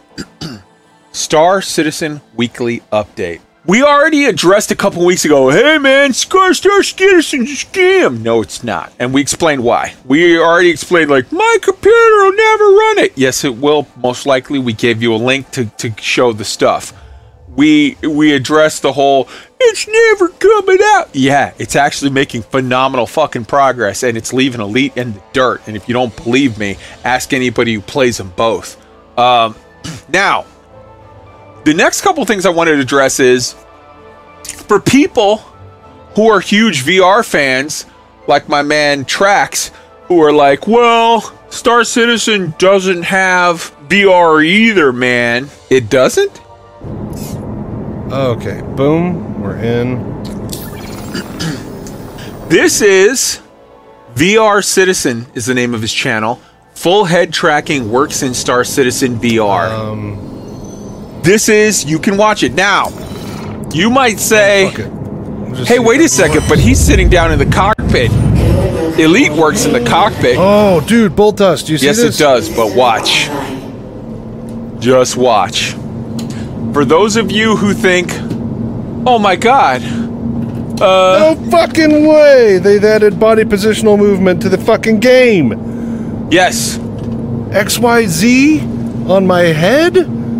It's limited as if I'm strapped in. Oh my gosh, so that means that I could set my center lower and then get my head above the cock. I can look above the fucking... Ah, that's full V R in wow. Star Citizen. Okay, so they're adding more and more axes and features, it seems. Now... Okay, okay. You would be quite right still... to say, but he's just sitting down. Ah, yes, all my buttons. Even though you could see Thank his goodness. arms moving separately and stuff, okay, which he's so excited about. That, like contacts tower. Actually, and you're right. Just have to he's just sitting down right now. That's right. In his amazing Coms. cockpit at Star Citizen. Out. All right, well, the test works. That's what I was looking for. But you okay? Okay, let's land her. Let's see when he lands his ship, what he does. Man, that was the most surprising thing, was seeing my legs move with my chair. Absolutely incredible. Here he's landing on a planet. Attached to the rigging on my body, even when I'm still sitting in a chair. Like my character animation modeling is still animating, even oh, though it's wait. stuck in a. He's static. getting out of the chair Depending and running around my in his inputs and movements from my head positioning. Wait a second. He's in his ship interior. On foot in V R. Oh, now I can also look to the right and left and still run forward. So they've got full positional tracking, aiming separate from your body axis now. And I believe that was apparent even uh, maybe half a patch ago or so. Hey, that's full V R in on foot, because I was running around around my gun. And now he's in a building. Still full V R, right site, so and this isn't a space station access. Where it's one room. This is rooms on rooms on rooms, bro. Let me turn that volume down a little. It's a high. The wind is getting to you. Oh shit! Okay. He's in one of the dozen plus land vehicles, driving it onto his ship. This is like so many things that can't be done. Oh my God. It's V R. It's vehicles, multiples. It's driving in ships. What the fuck? Okay. It's not possible. Daddy Braben told me it couldn't be I mean, done. Besides the wheel working and stuff, that's all. No, honest, like Arf said it's not a possible thing. No. And my legs move with it. It's fully rigged. Ah. That's just such a beautiful thing. Thought of pure in gaming. Oh my God. Amazing. Yeah, so. All right, look here you go. Yeah, that's, uh, that is full V R, on foot, in buildings, large buildings, whole fucking cities, take a train from A to B, drive around in dozens of vehicles. They got goddamn speeder bikes from Endor. They got multiple cool motorcycles. They got fucking several different Buckies. They got a goddamn tank. They got a missile launcher. They got a fucking thing that looks like the from uh Lost in space, the the the Ursa, which is like a, it looks like a troop carrier. They got all of the stuffs. They got a goddamn golf cart. Okay, uh you could drive your cars onto your ships.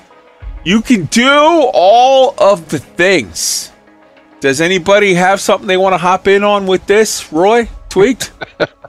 I I just thought I would drop that off I, there. Well, and it doesn't look too boring. I'll say that. Oh, so, no, no, no. After you've done it once, you hate it. You're like, oh, take this away from me. I don't want it. Tweaked? Yeah, you're telling me I can just walk up the ramp into your ship, and it doesn't matter how many cockpit seats you have, but like we could all walk up there, and, and you can fly me somewhere? Bro. Oh, yeah. That's crazy. Bro, they got motherfucking Roros. They got the, the, the Hercules C two M two A two. It has a front fucking door that opens into a ramp and a back door. You can drive a tank through it. Go up the back ramp, drive through the thing, go out the front ramp. You could do all that shit. Um, in addition to that, while we talk, I'm gonna just go ahead and throw this little, this, this, this, uh, little number up. Let's see, hold on. Um, the next thing is Asset seven. So Those people that say, yeah, but, you know, Star Citizen has a shitty flight model. You can't really, you know, uh, do all of the... Is it this one? Yes, it's this one. This video has no special effects. All of the different stuff, the speeds, the stunts, all of this stuff is legit. This is hooning, and we played this earlier. I played this earlier. This is hooning um, more than... You have an elite. These motherfuckers are full F A offing with a governor on their engine through trees, canyons with trees and shit. They're dodging trees and bushes and fucking whatnot. Uh, yeah. Some good stuff. And like, look at this. Look at this. That is F A off. That is pointing the nose in one direction while you're boosting in another. And this is possible. So for my good friend uh, Chig, who was like, but yeah, is, is the flight model really that good in Star Citizen? Um, look at the screen.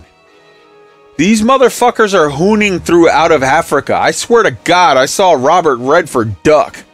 What the hell? And the planet tech? Look at this. This is look. This looks like the planets that you see in the Odyssey commercial, but that you cannot find anywhere in fucking Odyssey. Look at the rocks and trees and fucking lakes and shit. Legit stuff.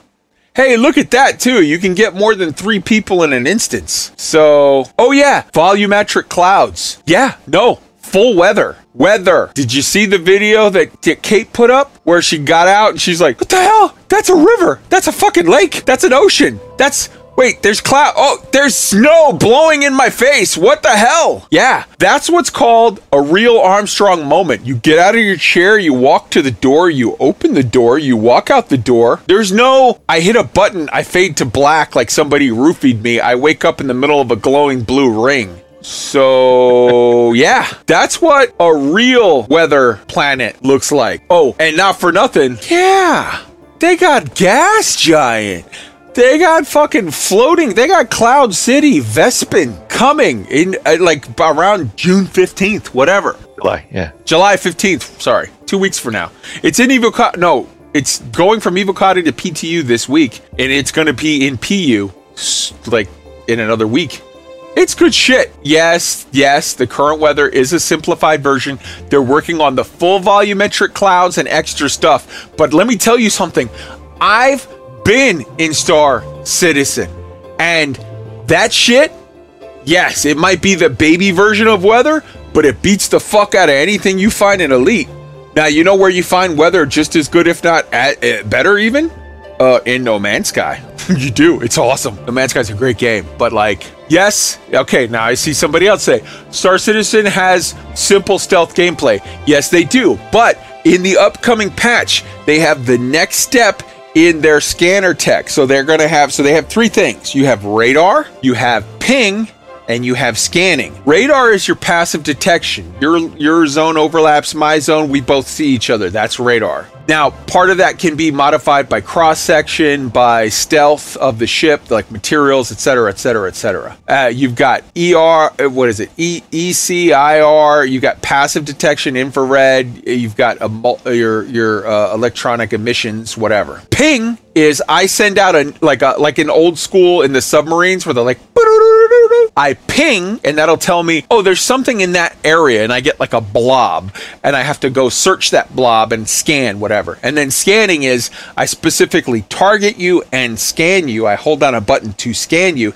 and it gives me more detailed information. And depending on the level of my scanner versus the level of your stealth, and that's the thing that they're still working on right now. It's tier one, but as it comes on further, I, and I know all this shit because on my way driving back from Boston today, I watched an hour-long talk of Jared Huckabee, my main man. I'm so fucking sorry. I was totally disrespectful the other week when I was drunk and I called you something else. You are not a Tony. You are a Jared, and you are fucking awesome. Jared Huckabee, let me tell you, he is a community manager who could teach a thing or two to some other community managers. That guy is fucking amazing. And he is uh, like, he was a Star Citizen super fan and multi-thousand dollar backer, who then they hired because he met Chris Roberts and one of the other top guys at like a, a fan meetup, and was like, yo, I could totally be like your spokes guy. And they were like, we like you, you could be our spokes guy. Dude, I saw an interview that he did with somebody today where he was trolling one of the devs, and he was like, uh, yeah, this is... He's like, they were talking about ship builds, because and they had two guys from the ship build team, and the one guy was like a developer, and the other guy was like the lead developer that owns all of the ship build thing. He's the owner of that department. And he was like, they were asking questions. Now, here's how Star Citizen does it when they ask questions in one of their live letters. Oh, and by the way, they do one of them every fucking week with the developer. They take a couple weeks off at the end of every patch cycle, but when they're in the mid-patch cycle, normally they do one every fucking week. It's an hour and a half long, and they'll have two or three or one, depends, developers on with this guy. And they open up a thread, and whatever the top voted questions are, and it doesn't matter what the fuck they are, they ask them. And Jared Huckabee, who is their version of a community manager, but good, actually says, hey man, this is the top voted question, and he'll ask it. And if they try to duck it or whatever, Jared actually goes, well, I think what they meant to say was this. They were asking that, like, he points for clarification. I saw Jared say, he asked, he's like, they asked about the trip, uh, the ship, the, uh, the Gladiator. And the guys were like, yeah, Gladiator's a thing we're working on, whatever. And he's like, really? Because the Gladiator kind of sucks right now. That was their C M talking to their devs. He's like, the Gladiator kind of sucks right now. And the guy's like, all right, yes, we have to get to that, but we have these two other ships that we're doing first, and then we're getting to that one, and we're getting to this, and we're going to do that by the end of the year. And he was like, okay, that's cool. Like, dude, they have a community manager that fights for the community. Do you know how fucking lovely that is? To me, right there, here, have forty-five dollars. Take double that. I give no fucks. Um, so, yeah, that was pretty cool. And I am a big fan of Jared Huckabee, and I will never get his name wrong again. I'm a bigger fan of Tony Z, but I'm a big fan of Jared Huckabee. He's good. You know what else Star Citizen did this week? I shit you not, a half hour talk with Chris and Sandy. Now, I have not, be- I've been in the Star Citizen um, sort of, what do you call it? Uh, community long enough to know that people hate Sandy for some reason. I don't, I, unpopular opinion, fine, whatever. Hate me if you like. I disagree. I like Sandy. And here's why. They did a half hour talk where they, again, check this, Roy, check this, Tweaked. They've opened up a thread, the top voted questions. It wasn't a matter of we're going to handpick what we asked them. They did the equivalent of an interview with David Braben, and they said, hey, guy, whatever you guys pick, you're the bosses. You're the one paying for this shit. Whatever you pick is the top voted question. That's what we're asking him, and he's got to answer it. And when they asked them questions, they asked some questions to Chris that were a little like, okay, it wasn't entirely complimentary. And when they asked those questions and Chris kind of like halfway answered, Sandy was right there and trolled the living fuck out of him. Sandy was like, hey, remember you played Star Citizen just yesterday with your nine-year-old daughter, and she savaged you because she was like, you should be embarrassed for your A I because those guys are standing on a table over there. Why are they standing on a table? And And you could see Chris's face was like, fuck me, the one person that can actually say this shit to me and I have to answer because I'm on tape. Like, there's no way any employee would say that to him, but his wife can, and he's got to answer. So, yeah. And he was like, okay, look, here's the real deal about our guys that stand on tables and chairs. The thing is, it looks like it's one bug. It's not. It's like ten different bugs, but they all have the same thing, which is it causes the character to reset and they're standing in the wrong place. When we get the server persistence, which we're going to be getting soon, probably end of the year, that problem will go away. Because what happens is, if I walk into a room, right, and I'm the only guy in that room, all of the N P Cs, I own them according to the computer code talk shit. I own them because I own the room, and they so they all belong to me right now. They like they're acting like like actors in a play because I can see them. As soon as I leave the room, they stop acting. There's no need for them to fucking keep doing what they do. They just sort of like float frozen in space until, but if I come back into the room, it resets them.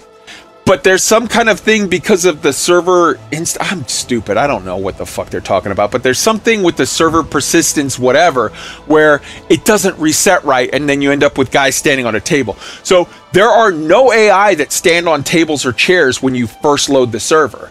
But when you have had the server running for a while, an hour, two hours, three hours, and people have come in and out and in and out and in and out of rooms, it fucks with shit. That's going to be fixed when they get, at the end of the year, when they get their whole server persistence whatever thing going. Okay, fine.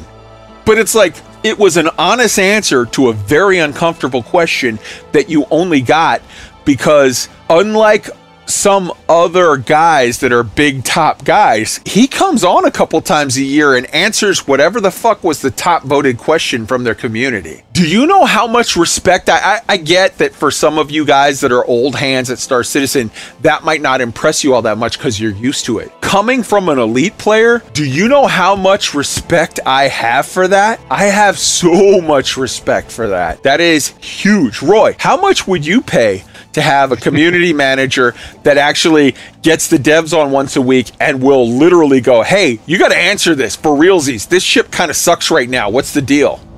I might actually pay a subscription fee for that. Yeah, right? Tweet.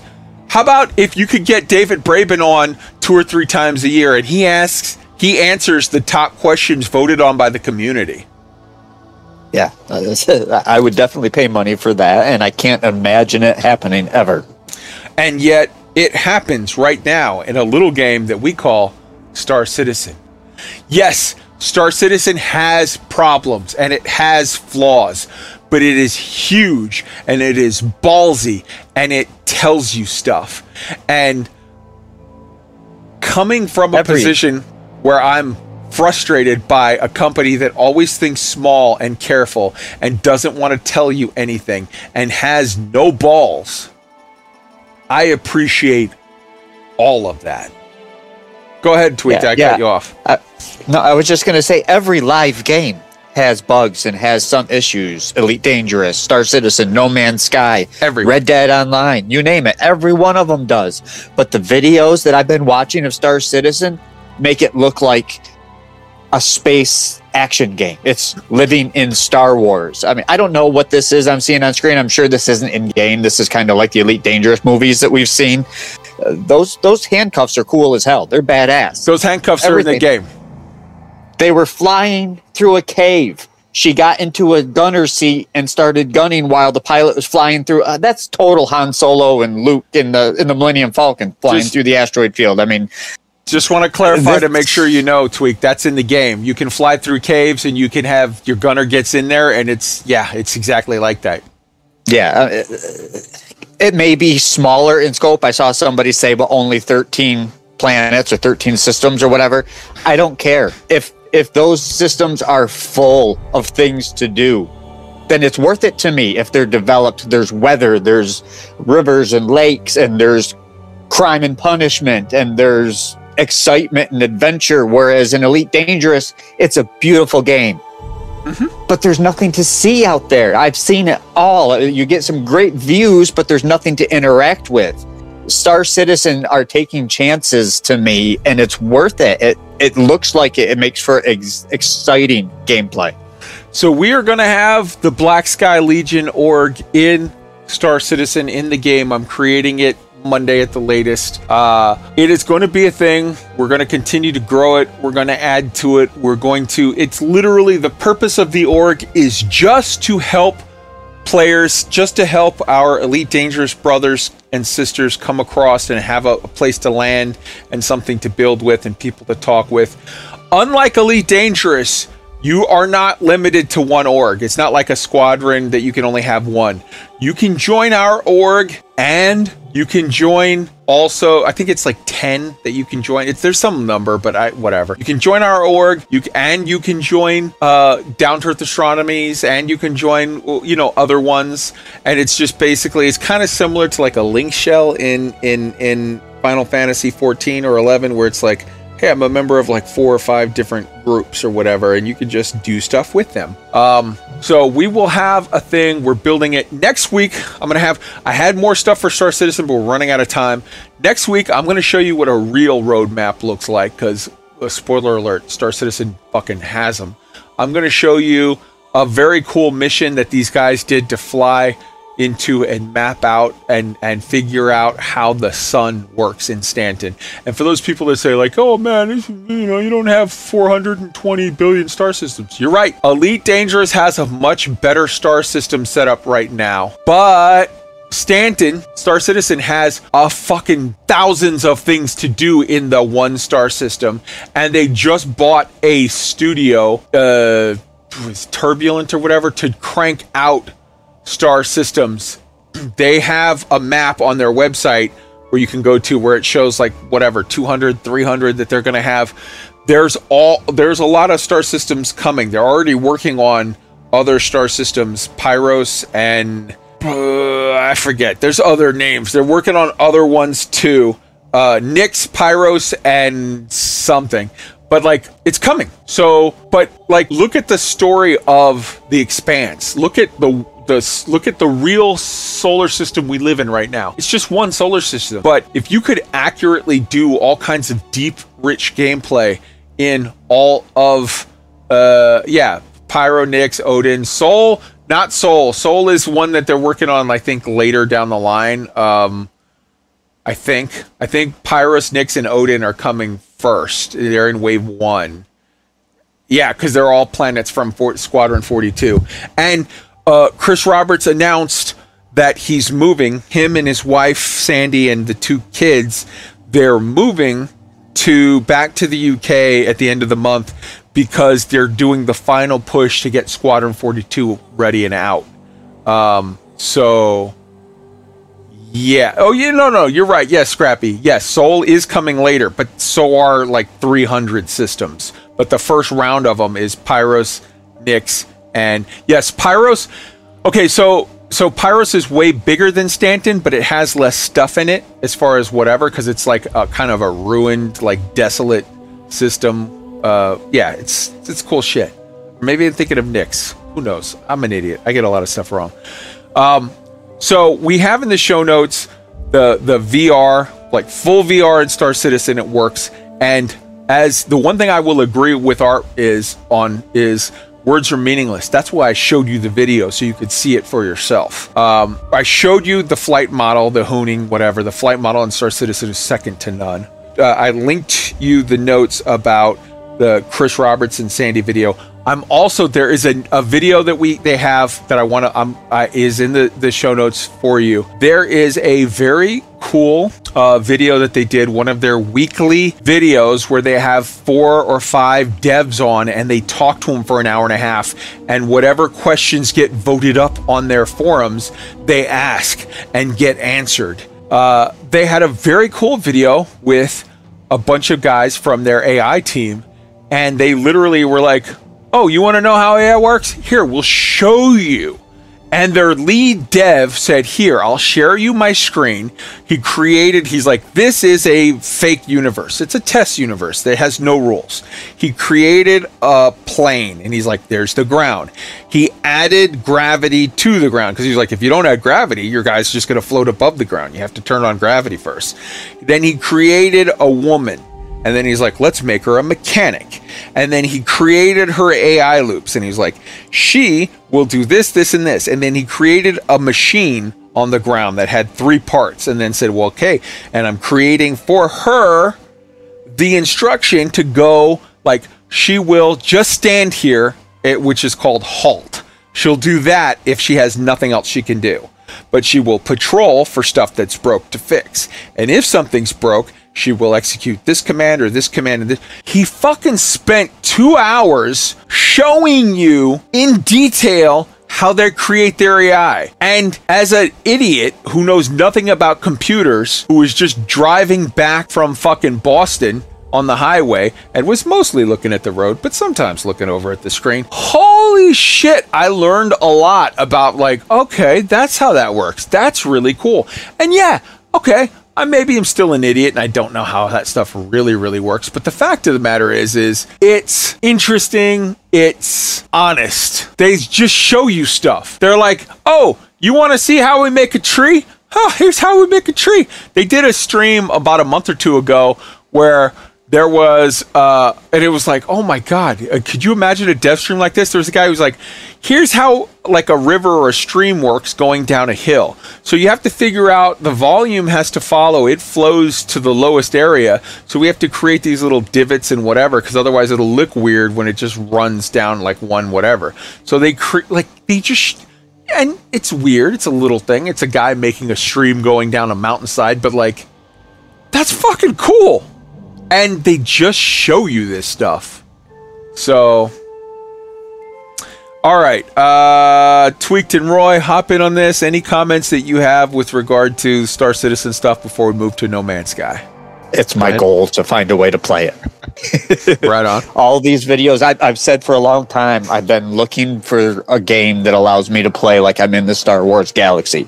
I thought Elite Dangerous was going to become that. It hasn't. Star Citizen absolutely looks like it's the game I've been waiting to play since I was about three years old. I think the thing that is really appealing to me now about it, and it's just a thread on what you were saying, is that um, there's a very clear vision, and they're doing a lot of work, a lot of groundwork, um, which is why things are taking so long. But they're putting in place uh, much more ambitious systems, mm-hmm. which will then support much more ambitious gameplay. And the fact that they're being very transparent about what they're doing, and you know, even taking hits from their wives when they're talking about it on streams. Um, is refreshing and um, makes you feel like you're not just hoping for things, that there, there is there is progress being made, and the the parts of the game that are already there are fun to play. So yeah yeah I just want to correct something that I see on stream. uh Merve says Star Citizen will get an X-Wing if they don't get sued for it, lol. Uh, you're wrong. Star Citizen already has an X-Wing. Uh, it's, I forget the name of it, the Scovius or Skevius or whatever the fuck it is. Uh, but here's the thing. They can't get sued for it because they checked with the historian of sci-fi stuff, and there are eleven different X-Wing type ships out there, including the Star Fury from Babylon five, which actually the Star Citizen ship looks closer to than an X-Wing fighter, including the Scorpius, that's it, including the uh, Last Starfighter, Gunstar, and including the first one, which actually goes back to the nineteen forties, which was in a French film called La Femme de Lune. Uh, so yeah, the House of Mouse can fuck right off. They have no no grounds for a lawsuit. But uh, there's also more than one ship in No Man's Sky that has a resemblance to an X-Wing fighter, and some TIE fighter similarities, and so on and such forth. Yeah, there's there's lots of ships that have different looks, but if you can show that, and in fact, this the Scorpius looks closer to the uh, um, uh, what do you call it? Uh, it looks closer to the Star Fury than anything else, really. If you look at it, like head on, nose on, it looks closer to an X-Wing. I, I get that. But when you look at the way that the wings, the wings sweep back, it looks closer to a Star Fury. But like, yeah. Uh, but anyways, that has been this week's Star Citizen. So in the show notes, you'll see all that stuff. It, those of you who are, like, it will be in the show notes, but also check out uh, the Will and Kate channel. Uh, Commander Katie Burns is putting phenomenal stuff uh out on her channel, where it's like, hey, here's what a real uh Neil Armstrong moment looks like. Here's me figuring out this, here's me figuring out there, and like half of the video is just her going, holy shit, they've got this. She opens it, holy shit, that's a that's an ocean, holy shit, that's a there's a it's it's wind blowing dust in my face. It's just it's it's just great to see. It's very, very endearing. So, yeah, I'm a huge Kate fan. So, yeah. All right, which takes us to our next section, which is No Man's Sky Weekly. Uh, wow, I've been playing so much No Man's Sky this week and loving it all. I think long-term Star Citizen is the one that I'm going to be more interested in long, long-term, but I've played Star Citizen for a while. I just jumped into No Man's Sky this week, and I jumped in deep and hard and fell in love. It is so good! Tweaked, why don't you start talking about some No Man's Sky stuff, and I'll hop in.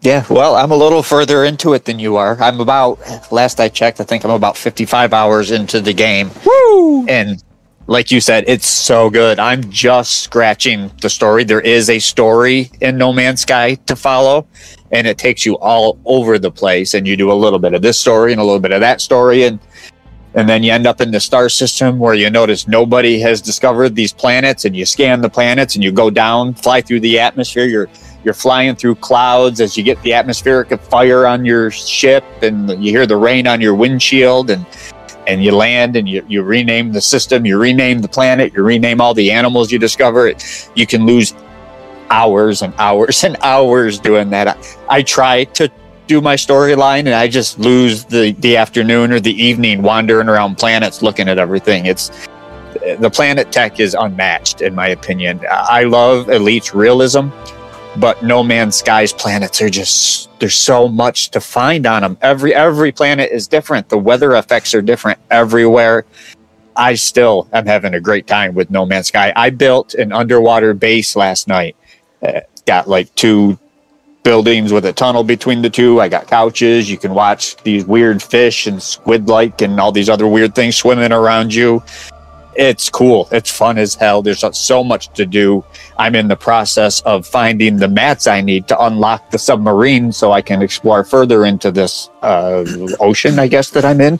Yeah. But yeah, it's just so much fun and only going to get better from the sounds of it. And as you see on the screen, phenomenal No Man's Sky V R. Phenomenal. Uh, you got fucking doom buggies and moon buggies and and tons of different ships and pets that you can ride and swimming in an ocean and comets in the sky and a crazy story and weird aliens. And I bought a gun the other day from a guy what had a face that was a tree. I don't know how that happened, but I swear to Christ, the, or I swear to my word, that the guy that I bought a gun off of, well, I mean, it was kind of by him, by his shop. It was a little dispensary. It was like a A, a vending machine that sold me the gun, but the guy that ran the building that had the vending machine, he had a face what was a tree. He was a man with a bush for a face. Shit's weird, I, but I love it, and I love the building, and I love like just go out and scrounge for all your bits and pieces and whatever. And I never could get into that whole uh, what is that called, the uh, Minecraft. I couldn't get into that. It's just not my yeah. thing. But I feel like this has enough space shit that it drew me in, and I was like, I can get into Minecraft in space. I can I can go to there, and I I love going to the different system, like the different space stations, and I talk to all the guys, and I practice my words, and I'm like, oh, I learned another word of Viking, and I oh I learned another word of Gek, and I learned another word of weird robot guys, and like all of the different. It's so cool. They got look look at the speeder bike. They got motorcycles. They got fucking so many things. And I know Roy's been playing it as well, and he just got back. Roy, hop yeah. in on this. I've uh, I too enjoy the the crafting aspect. I think also, um, you know, my little foray into modding it has really opened my eyes to a lot of fun stuff that you can do. And um, there's there's a whole. Uh, what a, a sub community, I guess, around modding ships. Um, the the look of the ships is somewhat procedural, and you can influence that. So, um, on one hand, you can keep looking to find the perfect version of something because they all they're all a little bit different. On the other hand, you can go in and just start working on it yourself if you know some of the modding tools. So that that was kind of mind blowing to me that you could. You could get into that level of it. So. Oh, yes. And I want to add something here that I saw in the chat. Uh, I want to call you out. Uh, uh, let's see. Uh, Great Dane X L I love the grind is so clean and forgiving and rewarding. Yes, the grind in Star Citizen, they were like, we're going to take the grind away from anything that's unfun, and we're going to put the grind on the fun stuff. Like, the grind is like, it's short in little chunks, and it's like, you want to build a thing, you got to get the pieces to build it. But it's it's not, it's very sort of rewarding and simple and right there for you. Like, they moved the grind from the unfun end of the ledger into the fun end of the ledger. And yes, the living ships are awesome. Anybody who's seen Farscape wants their own Moya. And if you don't, you're a liar or you're a weirdo. Either which way, don't watch my videos. Such good stuff. This game, No Man's Sky, so good. And so, I'm telling you right now, we're going to continue to, to like, I, give me a month or two to get my shit together and like really max out the game. I'm gonna max out the game, and we're gonna build. Um, we're gonna use. I've got to figure out how that whole friend code thing works. We have a channel in the Elite Week Discord where people post their own friend code code things, and then you can get together with people and you can do stuff. We are gonna build a base that is going to be a Black Sky Legion mega base. And like, we're going to make it a group project. We're going to build the fuck out of it. And we're going to make a Arthur C. Clarke space elevator. I want to find, here's what I want to find. I want to scout out the perfect location on a paradise world.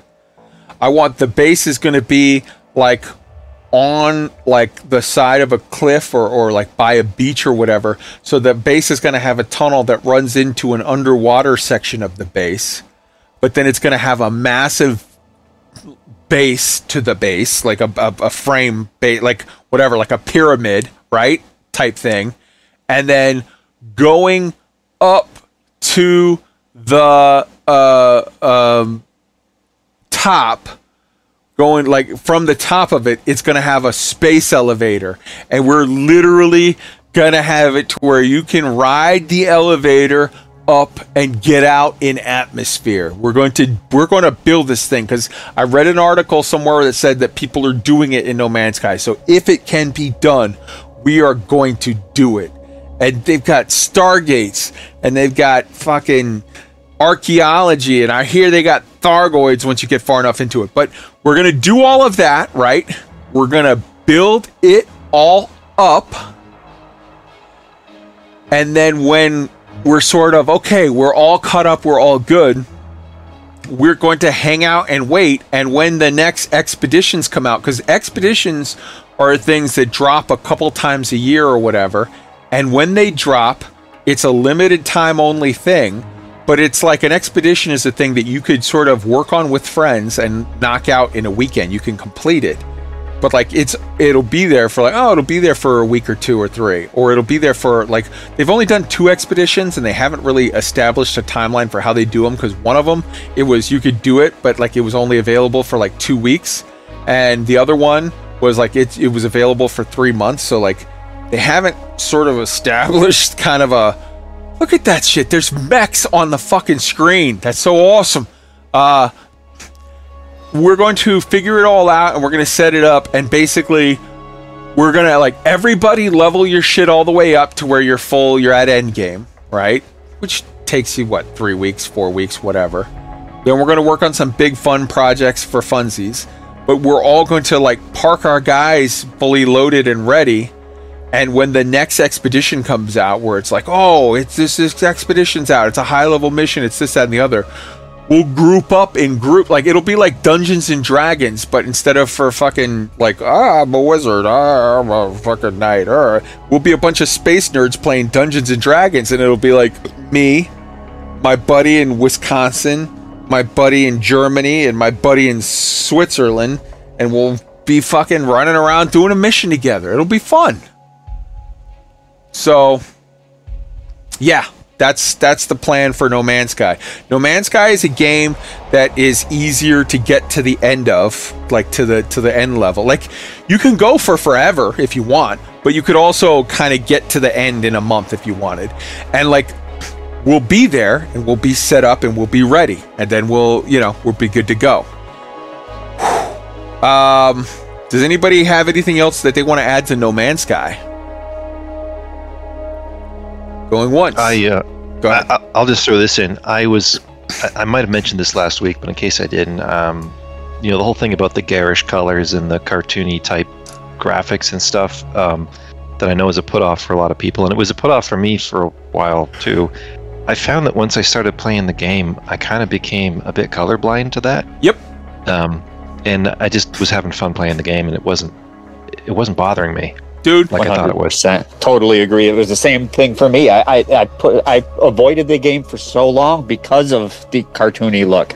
But once you start playing, and once you start finding the different game loops, you forget about it, and in fact, you look forward to seeing what you're going to find on the next planet. There's so many different kinds of life everywhere. It's it's the exact opposite of what you get on Elite Planets. So, guys, right now, No Man's Sky is on sale for thirty dollars on the summer Steam, Steam sale. Go and everybody, go buy it.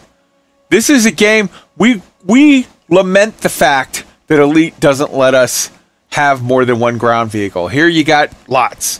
We lament the fact that Elite doesn't let us go into all kinds of planets with lakes and rivers, rivers and, and trees and plants and animals. Here it caves. does. Caves. Caves. Yeah, uh, caves are fun. Creatures.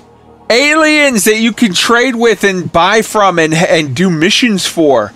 Uh, oh, we lament the fact that we can't play with people on other platforms. Full crossplay. We lament the fact that there's a limited number of ships. No Man's Sky, like pretty much unlimited number of ships. We lament the fact that you don't have full V R. No Man's Sky, full V R. Like, there's no reason not to. I Let me give and you Roy one more thing. and Tweaked can all run a mission together, which we could never do in Elite. Go ahead, Tweaked. That's true. I discovered something that I didn't know I could do a few days ago. When you have a freighter, which is the equivalent of a fleet carrier, you can then go and hire frigates. Yep. So you'll have like a oh, yeah. combat frigate, an exploration frigate, all these different types of frigates, and you can send them on real-time expeditions. So they go out for seventeen hours or whatever it is before they come back and give you the goods of what they got.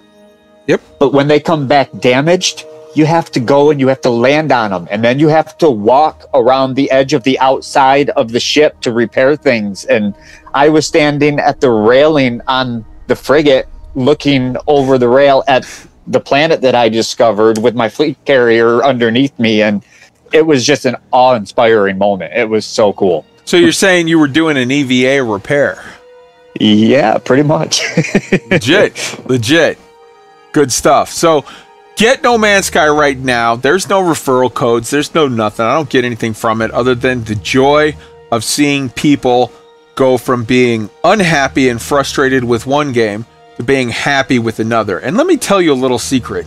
I love Elite, and I feel like it's healthier for you to go play No Man's Sky and Star Citizen right now and not be upset and angry, and then go back to Elite in two to three months when they unfuck themselves and you can have fun with it, as opposed to if you refuse to do anything else but be miserable day after day in Elite, waiting for them to take the next three to four months to fix their shit. You might just say fuck it and quit Elite for forever. I'd rather you don't quit Elite for forever. I'd rather you just go be happy somewhere else real quick, take a little break, take a breather, it's okay, and go back when it's good. That's all. I'm not leaving Elite. I'm still going to be there. I'm just not going to be miserable with it. I am having so much fun. Again, go back and listen to the opening song. That is my spirit animal right now. And while we're talking on fun and the Summer Steam sale, let me tell you something. uh, this boy spent a couple hundred dollars on the Summer, summer Steam sale. I bought Take on Mars for six bucks, five dollars and thirty-nine cents, I'll be exact. It, it's a cool, you're in a little rover and you're trying to first colonize Mars. I bought Per Aspera for seventeen dollars, uh, and I got the soundtrack, and an audio book, and an art book. I bought F T L, Faster Than Light, for two dollars and forty-nine cents. I bought Homeworld Remastered Collection for three dollars. I bought Galactic Civilizations three for twelve dollars. I bought Sid Meier's Starship and Civilization Beyond Earth for twelve dollars. I bought the Turing Test for two dollars and ninety-nine cents. I bought... I bought a lot of shit. I bought Kerbal Space Program for ten bucks. I bought Space Engine for twenty-four dollars. That wasn't even on sale. I just had to have it. I bought Outer Wilds for fifteen bucks. I bought X four Foundations, Split Vendetta, Cradle of Humanity, uh, Collector's Edition Extra Content for, I don't know, it was like thirty bucks altogether. I bought Endless Space two, and then Endless Space two Volters, and Endless Space two Supremacy, and Endless Space two Untold Tales, and Endless Space two Lost Sympathy, Symphony, and Endless Space two Harmonic Memories, and Endless Space two Celestial Worlds, and Endless Space two Penumbra, and Endless Space two Awakening, and Endless Space two Dark Matter. for for like on uh, I, the main game was eight bucks. All those expansions I read you for were anywhere from sixty-seven cents to two dollars. I bought BattleTech for nine bucks. I bought Mars Horizon for thirteen bucks. I bought Terraforming Mars for nine bucks. I bought Deliver Us the Moon for fourteen bucks. I think I have two more. T- I spent a lot of money. Yeah, I bought a lot of fucking games for two bucks, three bucks, eight bucks, twelve bucks. Games that are normally forty fucking dollars. Go right now, the summer Steam sale. If you want to use my code to get Star Citizen and join us there, do it. If you want to spend thirty dollars and get No Man's Sky and join us there, do it. If you're like, fuck you, I don't like either of those two games, don't just sit there and be miserable with Elite. All those games I just read you were all just space games. Half of them were just Mars games. Go find one that looks cool to you and have... Mass Effect, Legendary Edition. Mass Effect, yes. It's on sale too. Go find one that gives you joy. And like, just be happy for a little bit. It's, it's, it's not hard, just be happy. All right. That takes us to, do you guys have anything you want to add to the summer Steam sale? I'm sorry. No, I think you covered it pretty extensively there. All right, that takes us to... Real Life Science. Roy, hit it up. Yeah, so uh, we mentioned this at the top of the show. Uh, a, a really a really important anniversary uh, this year of the tragic story of Soyuz eleven and the first, uh, first three heroes of Earth to die in space. We've got some links in the show notes. Uh, there's a whole wiki on it. Scott Manley has a great video. There's a NASA tribute.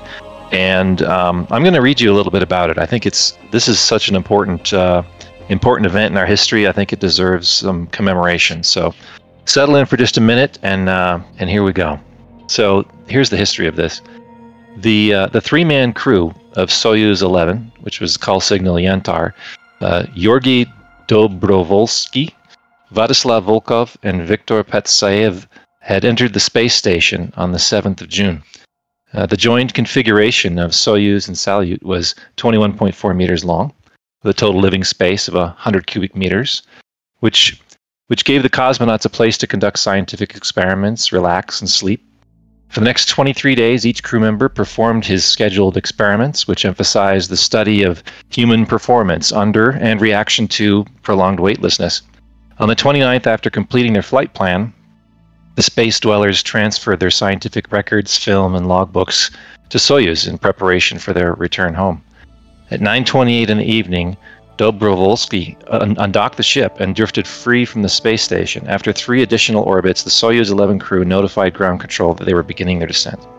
Mission control radioed, "Goodbye, Yantar, till we see you soon on Mother Earth."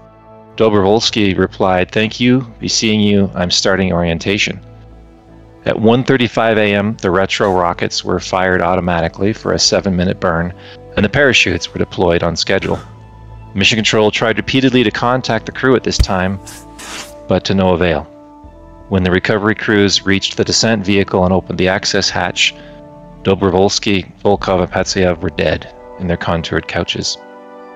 The accident was a stunning blow to both the, t- the Soviet Union and the international aerospace community. Once again, the experimental and risky nature of man's venture into space had been made clear.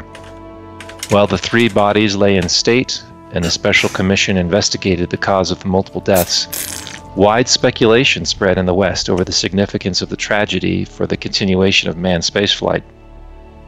one of the prevailing theories was that man might not be able to survive long periods of weightlessness. For several years, there had been a serious debate among scientists about the effects of prolonged weightlessness. During Project Gemini, there had been signs that the human heart grew lazy after an extended time in zero gravity. Then in July nineteen sixty-nine, the monkey Bonnie aboard the U S Biosatellite three died of heart failure after recovery from a nine-day flight. However, there were other theories regarding the Soviet disaster. George Low discounted the heart failure story, and Doctor Walton Jones, Deputy Director of Life Sciences in the Office of Manned Spaceflight, suggested that the men had died as the result of their cabin decompressing rapidly. The crew was found strapped in their seats with no apparent indication of any struggle. The, the crew did not rely on spacesuits. Doctor Jones said that this is how they would have appeared if a valve had leaked or the shell of the cabin had ruptured. In Houston, Doctor Charles Berry, flight surgeon to the astronauts, thought that the accident might have been caused by the release of a toxic substance. M S C Director Gilruth favored the decompression theory. Whatever the cause, both Soviet and American aerospace leaders realized the seriousness of the problem and its implications for manned flight in general, and for the compatibility discussions in particular. As thousands of Muscovites filed by the funeral bier of the three cosmonauts on the first of July, Soviet President Nikolai V. Podgorny, Premier Gozdyan, and Party Secretary General Leonid Brezhnev took turns standing watch as part of the honor guard. President Nixon, on behalf of the United States, told the Soviet leaders, "The American people join in expressing to you and the Soviet people our deepest sympathy on the tragic deaths of the three Soviet cosmonauts." The whole world followed the exploits of these courageous explorers of the unknown and share the anguish of their tragedy. But the achievements of cosmonauts Dobrovolsky, Volkov, and Petseev remain. It will, I'm sure, prove to have contributed greatly to the further achievements of the Soviet program for the exploration of space, and thus to the widening of man's horizons. In addition, the president sent U S astronaut Thomas P. Stafford to Moscow as his official representative for the funeral ceremonies held in Red Square. So, I raise my glass of Russian vodka in salute, and in honor of these tremendous heroes who gave their lives to forward space exploration for all of us. Georgy Dobrovolsky, Vladislav Volkov, and Viktor Patsayev, the Starikh Soldat, which means here's to dead soldiers. It's an old Russian toast. Like I said last week, these are three world heroes that are deserving of a salute and a respect from all of us. Three cosmonauts that made the f- ultimate sacrifice, and we learn from them, and we we honor them. And to all of those people, Russian, Chinese, Americans, British, Europeans, and whatever, that have died in, you know, there have been plenty that have died on, on, on a rocket launch, uh, you know, and there will be more that die, especially now that we're getting into the colonization of space. There will be people that die on Mars. There will be people that die on the moon. This is a price that we pay, but it is necessary. Until we are a species that are on more than one planetary body, one rock can end us in a moment, like the dinosaurs. Like this is a this is a necessary step. Yeah, I'm a huge fucking space nerd, so for me, this is awesome too. But like, this is necessary for the survival of mankind. Tweet, hit up yours. All right, yeah. The, salute to those guys. That that's that was a great story, Roy. We have the Insane Curiosity, the Artemis program, have three missions that they are hoping to go back to the moon with. Which, believe it or not, it's been a long time since anybody's been on the moon. Uh, more than just going to the moon, though, with this program is hoping to do is to set up an outpost, a, a base, so to speak, that can become a jumping off point for missions to Mars or to Europa or further into the galaxy, which really is another step forward into becoming a spacefaring civilization. That's we're going to have to have bases to piggyback off from if we want to get further and further out into the galaxy, and this sounds like it might be the beginning of that. They're hoping to get these up there within the next five years, or at least start the program. The first few mission, the first mission is going to be mostly unmanned robots to go up and test new technology and stuff, and then they're going to start the building process. So it should be fun. It should be fun to watch. It's, again, it, it's exciting. For so long in my life, it felt like the space program was going nowhere, and now it seems like every day there's a new story of some kind of progress that we're making. So we'll have the link for that story in the show notes. I check it out. Absolutely. Good stuff. And while we're talking about taking those big steps forward, Tweak, why don't you hit up the next story? Yeah. Well, speaking of Mars, China has just announced that the space wars are back on, and they are sending the first humans to Mars. And they want to do that by twenty thirty-three. So about ten years or so, a little over ten years, twelve years. Uh, they're a long ways off. They've got some nuclear technology they want to try to use, and they're going to do the same type of thing where their first mission or two are unmanned, testing out all these new engine technologies and different things that they've got going on. But then they want to send humans to Mars to set up a base and do the same type of thing, have a launching off point. Now, in this article, it says that part of it, the, the base on Mars, they, they believe that other entities, whether it be NASA or it be Elon Musk, will have a base on Mars before China can do it. But but it's happening. We're going to Mars. It's it's almost like uh, For All Mankind is coming true. Hell yes. Roy? Yeah, we have another fascinating uh, video from Anton Petrov. This one is about how some rogue planets could have habitable moons. No star needed. So um, uh, some of the highlights from this, there's There's lots of rogue planets, uh, maybe two hundred to four hundred billion in the Milky Way, and some of them could be close to our own solar system. They're very difficult to detect because they're not bright. Um, they emit a little bit of infrared, and they can also be seen w- with lensing effects when they pass in front of other stars. But in general, very difficult to, to image and, and find. You basically see them when they interact with something else. Uh, they can be formed by planets getting kicked out of star systems by gravitational effects, or also by bodies at the centers of systems that maybe would have become a star if they'd been bigger, but they don't get large enough to become a star. Uh, a study was done to see if bodies like these, when they have moons, could have conditions for life on those moons. Think of like a body like Jupiter or Saturn with a moon like Europa or Enceladus. And the study showed that just from cosmic rays hitting the moons, um, it could produce water from the elements in a moon's atmosphere. Um, that water could eventually form an ice shell and then stay liquid because of tidal heating effects from orbiting the rogue planet in a specific elliptical orbit. Um, now, keep in mind, this is a theory, and the mechanism has not yet been observed in nature, but, you know, with maybe almost four hundred billion of these flying around, I think the odds are pretty good. And as we just covered, uh, what, two weeks ago on Real Life Science, the new uh, NASA uh, radio telescope that's going up will be able to look for these. So we, we have good feelings about, you know, the, the proposition of finding many of these, cataloging them, and starting to study them. Next up, we got a couple here that are going to be a little different. Bear with me for a second here. There's a channel in the Elite Week Discord that I call, uh, what is it, History or Truth.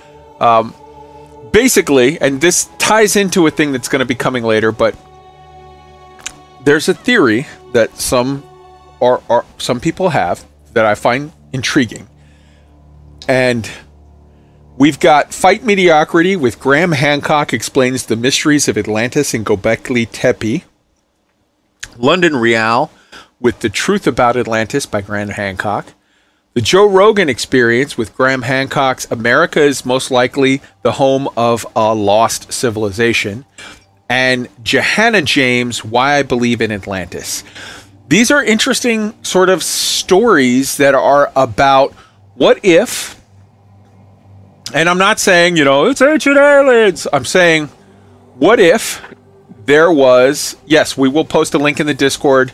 Uh, Roy, if you can post that, please. Yeah. And there's, yeah. It's also in the show notes of every episode of every show that we've done. It, it, at the top, it'll say, you know, Elite Week YouTube, Elite Week uh, Podcast, Elite Week Discord. It's all there.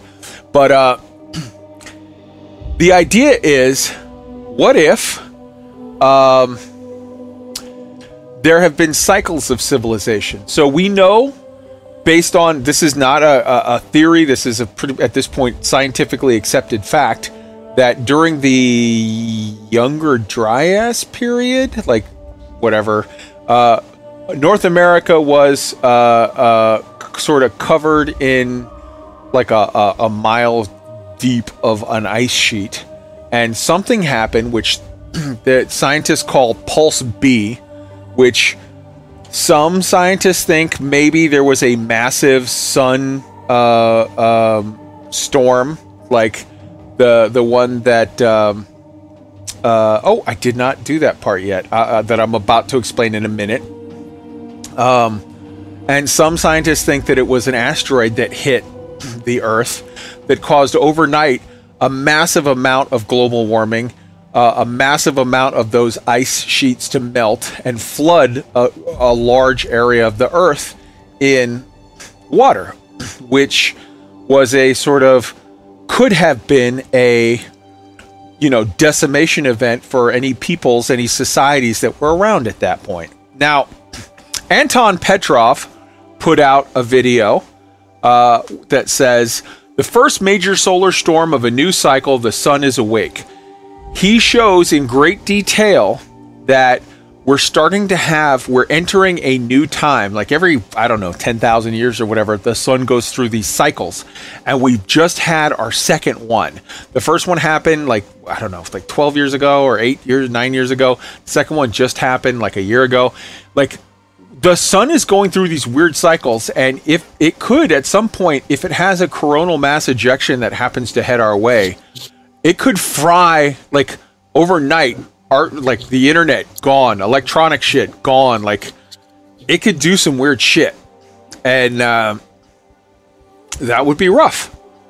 Uh, it could do worse than that. It could, you know, kill a large number of the people on the planet, which is another good reason why getting to Mars, getting to Titan, getting to Europa, getting farther away from the sun just in case shit goes weird sideways could be a good good thing for humanity. But anyways, this guy Grant Hancock wrote a book called Fingerprints of the God. There's another guy called Zachariah Sitchin. Uh, there are a group of these people that have studied stuff, and they've said, hey man, we think the pyramids are way older than you give them credit for being. And, you know, archaeologists are like, no, no, no, it's just this. And they're like, but the Egyptians say it's way older. And they're like, no, no, no, that's not real. That's, uh, see here, the line of the Egyptian kings, all of them before this time, those were all a myth. All of them after this line, those were all real. And it's like, Huh, huh, that's weird. Exact same story in India. They have the exact same story. They're like, there's got a list of Indian kings that go back tens of thousands of years. And like, they're like, well, all of them after this line, those are real. All of them before that line, those are, those are fake. Those don't really exist. And it's like, huh. And it, the same story goes around. If you remember, about a month ago on Real Life Science, I talked about the Pleiades, the fact that there's a star system called the Pleiades that, you know, we have in Elite Dangerous. And it's weird because the Egyptians, the Greeks, the uh, the people of uh, New Guinea, the the people of New Zealand, the people of Australia, uh, Central Americans, Africans, uh, the Japanese, they all have the same story, which is weird, which is like, these are these these these stars represent a bunch of sisters that are all being chased by some dude through the sky. And it's like, what, how how why do the Greeks and the Japanese believe the same thing from like going back thousands of years? Like, okay, whatever. So basically, Solon, which was the one of the ancestors of Socrates, Uh, who was the lawgiver, he was the lawgiver of Greece, uh, had gone over and studied from the Egyptians, who said, like, yeah, here's the story of Atlantis. Basically, uh, the Atlantis had, uh, like, they were a group of people, they lived, there was a great flood. Now look back, Wait, the, the, in the Talmud, the, the, the, the Jews believe of there was a great flood that wiped people out. In the Bible, the Christians believe there was a great flood that wiped people out. Chinese mythology, great flood, wiped people out. Uh, you know, the the the the the, the Egyptians, they talk about the, the Atlantis, great flood, wiped people out. North Americans, great flood, wiped people out. And now we study and we find that during the Younger Dryas period, about, you know, whatever, twelve thousand years ago, uh, eleven thousand six hundred years ago, I think to be eleven thousand six hundred B C, uh, there was a great flood that probably wiped people out. Like, this is not a thing that comes from some weird Native American text. This is a thing that scientists are saying, like, oh yeah, see, like right here, Pulse B, like there was some kind of, they they look through the fossil. I don't know how they do shit. I'm not smart, but scientists, legitimate scientists, look and say, yeah, there was a big flood around that time. There was like all of North America was under a huge sheet of ice, and then it melted overnight. Maybe there was a coronal mass injection from the sun that like scorched the whatever, or maybe it was an asteroid that hit, you know, just like the one that killed off the dinosaurs. We don't know what it was, but it was a thing. So, I don't know. I just think it's interesting about, like, the story is interesting, and a lot of stuff, like, I find it interesting, and it ties into one of my all-time favorite uh, scientific short, or sci-fi short stories, which I'm going to uh, hit up now, because now we're moving on to Space in the Media. So the links to all of these videos are in the show notes for you to check out. Space in the Media, Isaac Asimov, his first big story that that that broke big, that made him uh, a, a, a, a big household name, was called Nightfall. It was a short story that he wrote that was then turned into a novel. It is one of my favorite short stories of all time of his. It is one of my, actually one of my favorite short stories of all time, period. He wrote it in the nineteen forties. And the idea is um, that there was sort of this civilization. They live on a planet, and the planet has eight moons. And on their planet, or sorry, eight suns. There's eight, yeah, whatever. Yeah, it was eight. Yeah, there was eight suns. And it was three pairs of binaries. And then I guess there was maybe a fourth or what? Whatever. But anyways, um, on their planet, it was always daylight. People had always lived with daylight. And then there's these guys that they're studying stuff, and they're like, hey, man, we think there's going to be one planet, the one sun is going to be on the opposite side. And just by, like, it's going to be a weird thing where they're, they're, all of the planets are blocked. They're either on the other side, or They're, they're having like an eclipse or whatever. And it's a thing that only happens like every five thousand years or something. And when it happens, people lose their shit on this planet because they've never known nightfall. They've never known, they've never seen stars. They've lived their entire life with suns everywhere. And like, they don't have light bulbs in their house because you just get light all the time from outside. Like, it's just a weird thing where they're not psychologically equipped to deal with it. And also, when you see like the, the, the, the stars in the sky, and it, it comes from, I think it was a Ralph Waldo Emerson quote where he said, like, how amazing if we were to just see the stars in the night sky for once, one night only. Like, people would talk for decades about how they looked up and saw the city of God in the sky, be, meaning the stars. And it's just a really sort of neat, very cool story. So this is a story from the nineteen forties. It made Asimov a big deal. It was his first big story that broke. In the show notes, I have for you the wiki about, you know, the, the, the story and whatever, and the different postings in the, the novel version and yada yada. I also have a short, the short story, the full short story. It's archived on the, and you can read it for free because it's archived because it's that old. I also have the radio play that's twenty-six minutes long. So if you want to just pop it on while you run around in No Man's Sky or in Elite Dangerous and listen to it as a radio play, it's phenomenal. I highly recommend it. Listen to it for free. I also have the one and a half hour version of the novel. I don't know if this is illegal or what, but it's not on my YouTube channel, so whatever. Like, you, this guy put it up on YouTube where he just read out the whole story if you want it. In the eighties, Roger Corman made a cheesy sci-fi movie based off of it. I highly recommend you skip that one, but if you're a glutton for, you know, if you really want to see it, there it is. And I linked a video discussion about the story where this guy did a YouTube where this guy does like, he rates all great sci-fi books or whatever, and he talks about them in depth, and he seems like an uber nerd. He knows what he's talking about. It's interesting stuff. But anyways, part of this to me is like, what if Asimov wrote this story as like kind of a cover for like, oh, a theory or, or an idea of like, what if we have the same thing on Earth where we go through these cycles? Because in the story, in the short story, it's basically uh, when shit goes south, when you have this one night of Nightfall, it kind of like wrecks their civilization and they restart. Um, and they lose their sort of institutional knowledge of their civilization that they had before. And there's this one cult that's there that they kind of have some secret stuff. They have a spoiler alert on the stuff, and they're like, you know, prepping. They're like doomsday preppers that they know it's coming, and they're trying to like, oh, next time we're going to take control. We're going to run shit. And it's like, of course they're not going to, but like, it's interesting. So all of this is in the show notes. All of this is in the stuff. That's one of our two sort of sci-fi slash space in the media.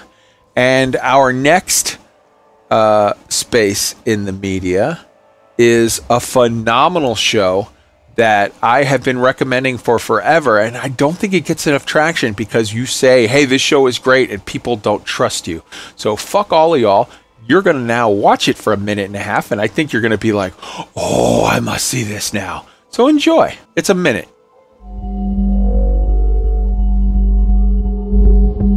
We had set out into the unknown.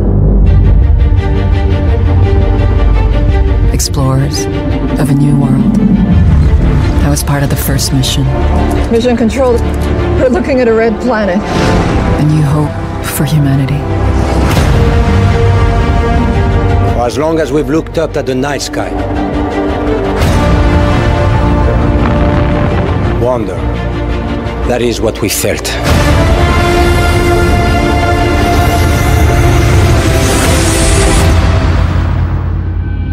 Creating a self-sustaining civilization on Mars would be the greatest adventure ever in human history. It would be so exciting to wake up in the morning and think that that's what's happening. With every discovery. Right now, we're becoming a multiplanetary species. With every hardship. I'm worried. I, I don't know about this.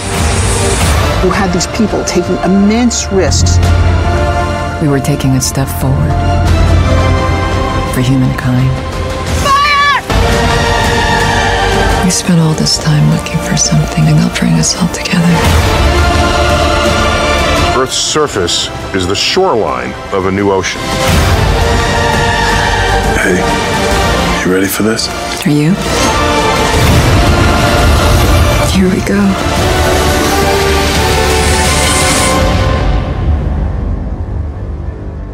God damn, if that doesn't get you excited, I don't want to know you. I was just like, oh, yes, it's so good. They did two seasons of this show. Nat Geo did two seasons of the show, and then they bailed on it. And it breaks my heart because I have rewatched every episode of both seasons of that show like six times. I've watched like just I just watch them. And then I get to the end, and then I watch him again, and I get to the end, and I watch him again. Yes, they had two seasons on Nat Geo, and both seasons right now are for free on, uh, was it, is it uh, Prime, Amazon Prime Video? Yes, they were on Netflix uh, until like a little bit ago, and now they're on Amazon Prime Video. Go and watch them. If they're not free in the country that you live in, pony up the twenty bucks or steal it. I don't give a fuck. I'm not your dad, but go watch them. They're amazing. It is they they intersperse back and forth between your you know following this this this cast on a on a on a on a scripted T V show set in the twenty thirties to twenty forties, and you're just watching that. But inter, it's like interspersed cut through every episode. It jumps back and forth a dozen times between the scripted show and an interview with Neil deGrasse Tyson, or an interview with uh, uh, Elon Musk, or an interview with some NASA guy, or Andy Weir who wrote The Martian, or, you know, uh, some kick-ass fucking physicist chick who's like, you got to worry about this or that, or or or somebody from the Cassini program who's like, well, the real issue with water is that, and it just just breaks your mind on trying to figure out like all of the different angles to the immense challenge that is before us with this. And, you know, NASA and Elon Musk are going at it, and the E S A is ready to start going at it, and China is going, and Russia is going. Like, this is this is the new frontier. This is the new, you know, uh, land rush, and it's just going to be amazing to see happen. Um that's it. I love it. It's amazing. I think you should watch it, and I hope that after you saw that clip you're like, oh yes, i, I want to go to there, because it's free. Go watch it on Amazon Prime, and if not, you can steal anything on the internet for free, whatever. uh Roy Tweak, do you have anything that you want to add on our space in the media at all? uh, I, I got one. Sure. Yeah, on, on Amazon Prime, there's a movie that just started, I believe yesterday, actually, that looks pretty intriguing to me. I plan on checking it out this weekend. It's called The Tomorrow War. It stars uh, Chris Pratt and one of my personal favorites, Yvonne Strahovski.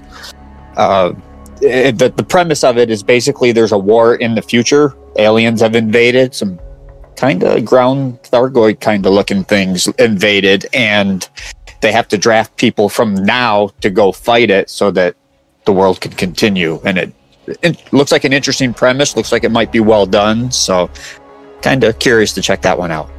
Right on. Yeah, I'll, I'll watch anything with Yvonne Strahovski. I'm uh, I'm a huge huge fan of uh, of hers, from Chuck and from uh, uh, Mass Effect. Well, yes, but I'm thinking Chuck and uh, uh, uh, uh, the the she's the commander's wife in Handmaid's Tale. And she was the one of the girlfriends on one of the seasons of uh, the, the the serial killer guy, Dexter. Uh, yeah, she's great. So that's uh, a lot of uh, you know. That's this week's uh, uh, you know, space in the media. And uh, let's see. Uh, that takes us to. Oh, Mars is currently free on in the U S on Hulu, as well as Amazon Prime and Nat Geo, obviously. So go check it out. Uh, Roy, you got an update for uh, uh, Roy Stories?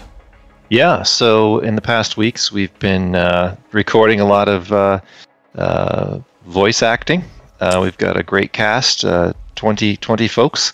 Including including everybody on this uh, on this uh, stream right now, um, and, and and and many other great actors. Uh, we've just about got everything we need to kick it off. Uh, we're we're going to know by this Sunday uh, if we've got everything to be able to announce uh, potentially a, a mid-July launch. So I'm I'm super excited. I've been listening to all these, and it's good. I'm I'm really really pleased with the effort everyone, the the great effort everyone's been putting in. So um, just want to let you know there's lots of work going on in the background, and we're we're getting close. All right, we are way over time, so we're gonna go ahead and just wrap it up right there.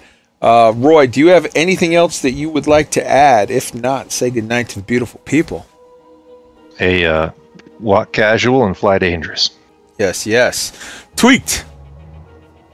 Hope everybody enjoyed the show. Thanks for spending your Friday night with us, or Saturday morning, or whatever it may be where you are. And Shazbak Nanu Nanu. Shazbak Nanu Nanu. Yes, Roy Stories is coming back. It is. It's just a matter of we're we're creating a whole big thing, a radio play type thing, and it takes a little bit of time to get it done. And uh, yeah. And as uh, what I'm going to say is, uh, citizens of the verse, I salute you. Travelers of the s- sky of no man, I salute you. And commanders of Elite Dangerous, man, I salute you twice. You need, you need all the love you can get right now. So uh, in the Elite Week Discord right now. As soon as the closing song ends, we're going to be up in general. Uh, post the Discord again. Uh, yeah, you are, Dunkel already did. Uh, the it's in the ch- chat. Come join us if you want to, you know, talk about anything we talked about tonight or anything else. And uh, yeah, we'll see you over there. And in the meantime, this song right here is about breaking the chains. Sometimes you can only be lied to so much. Good night, everybody.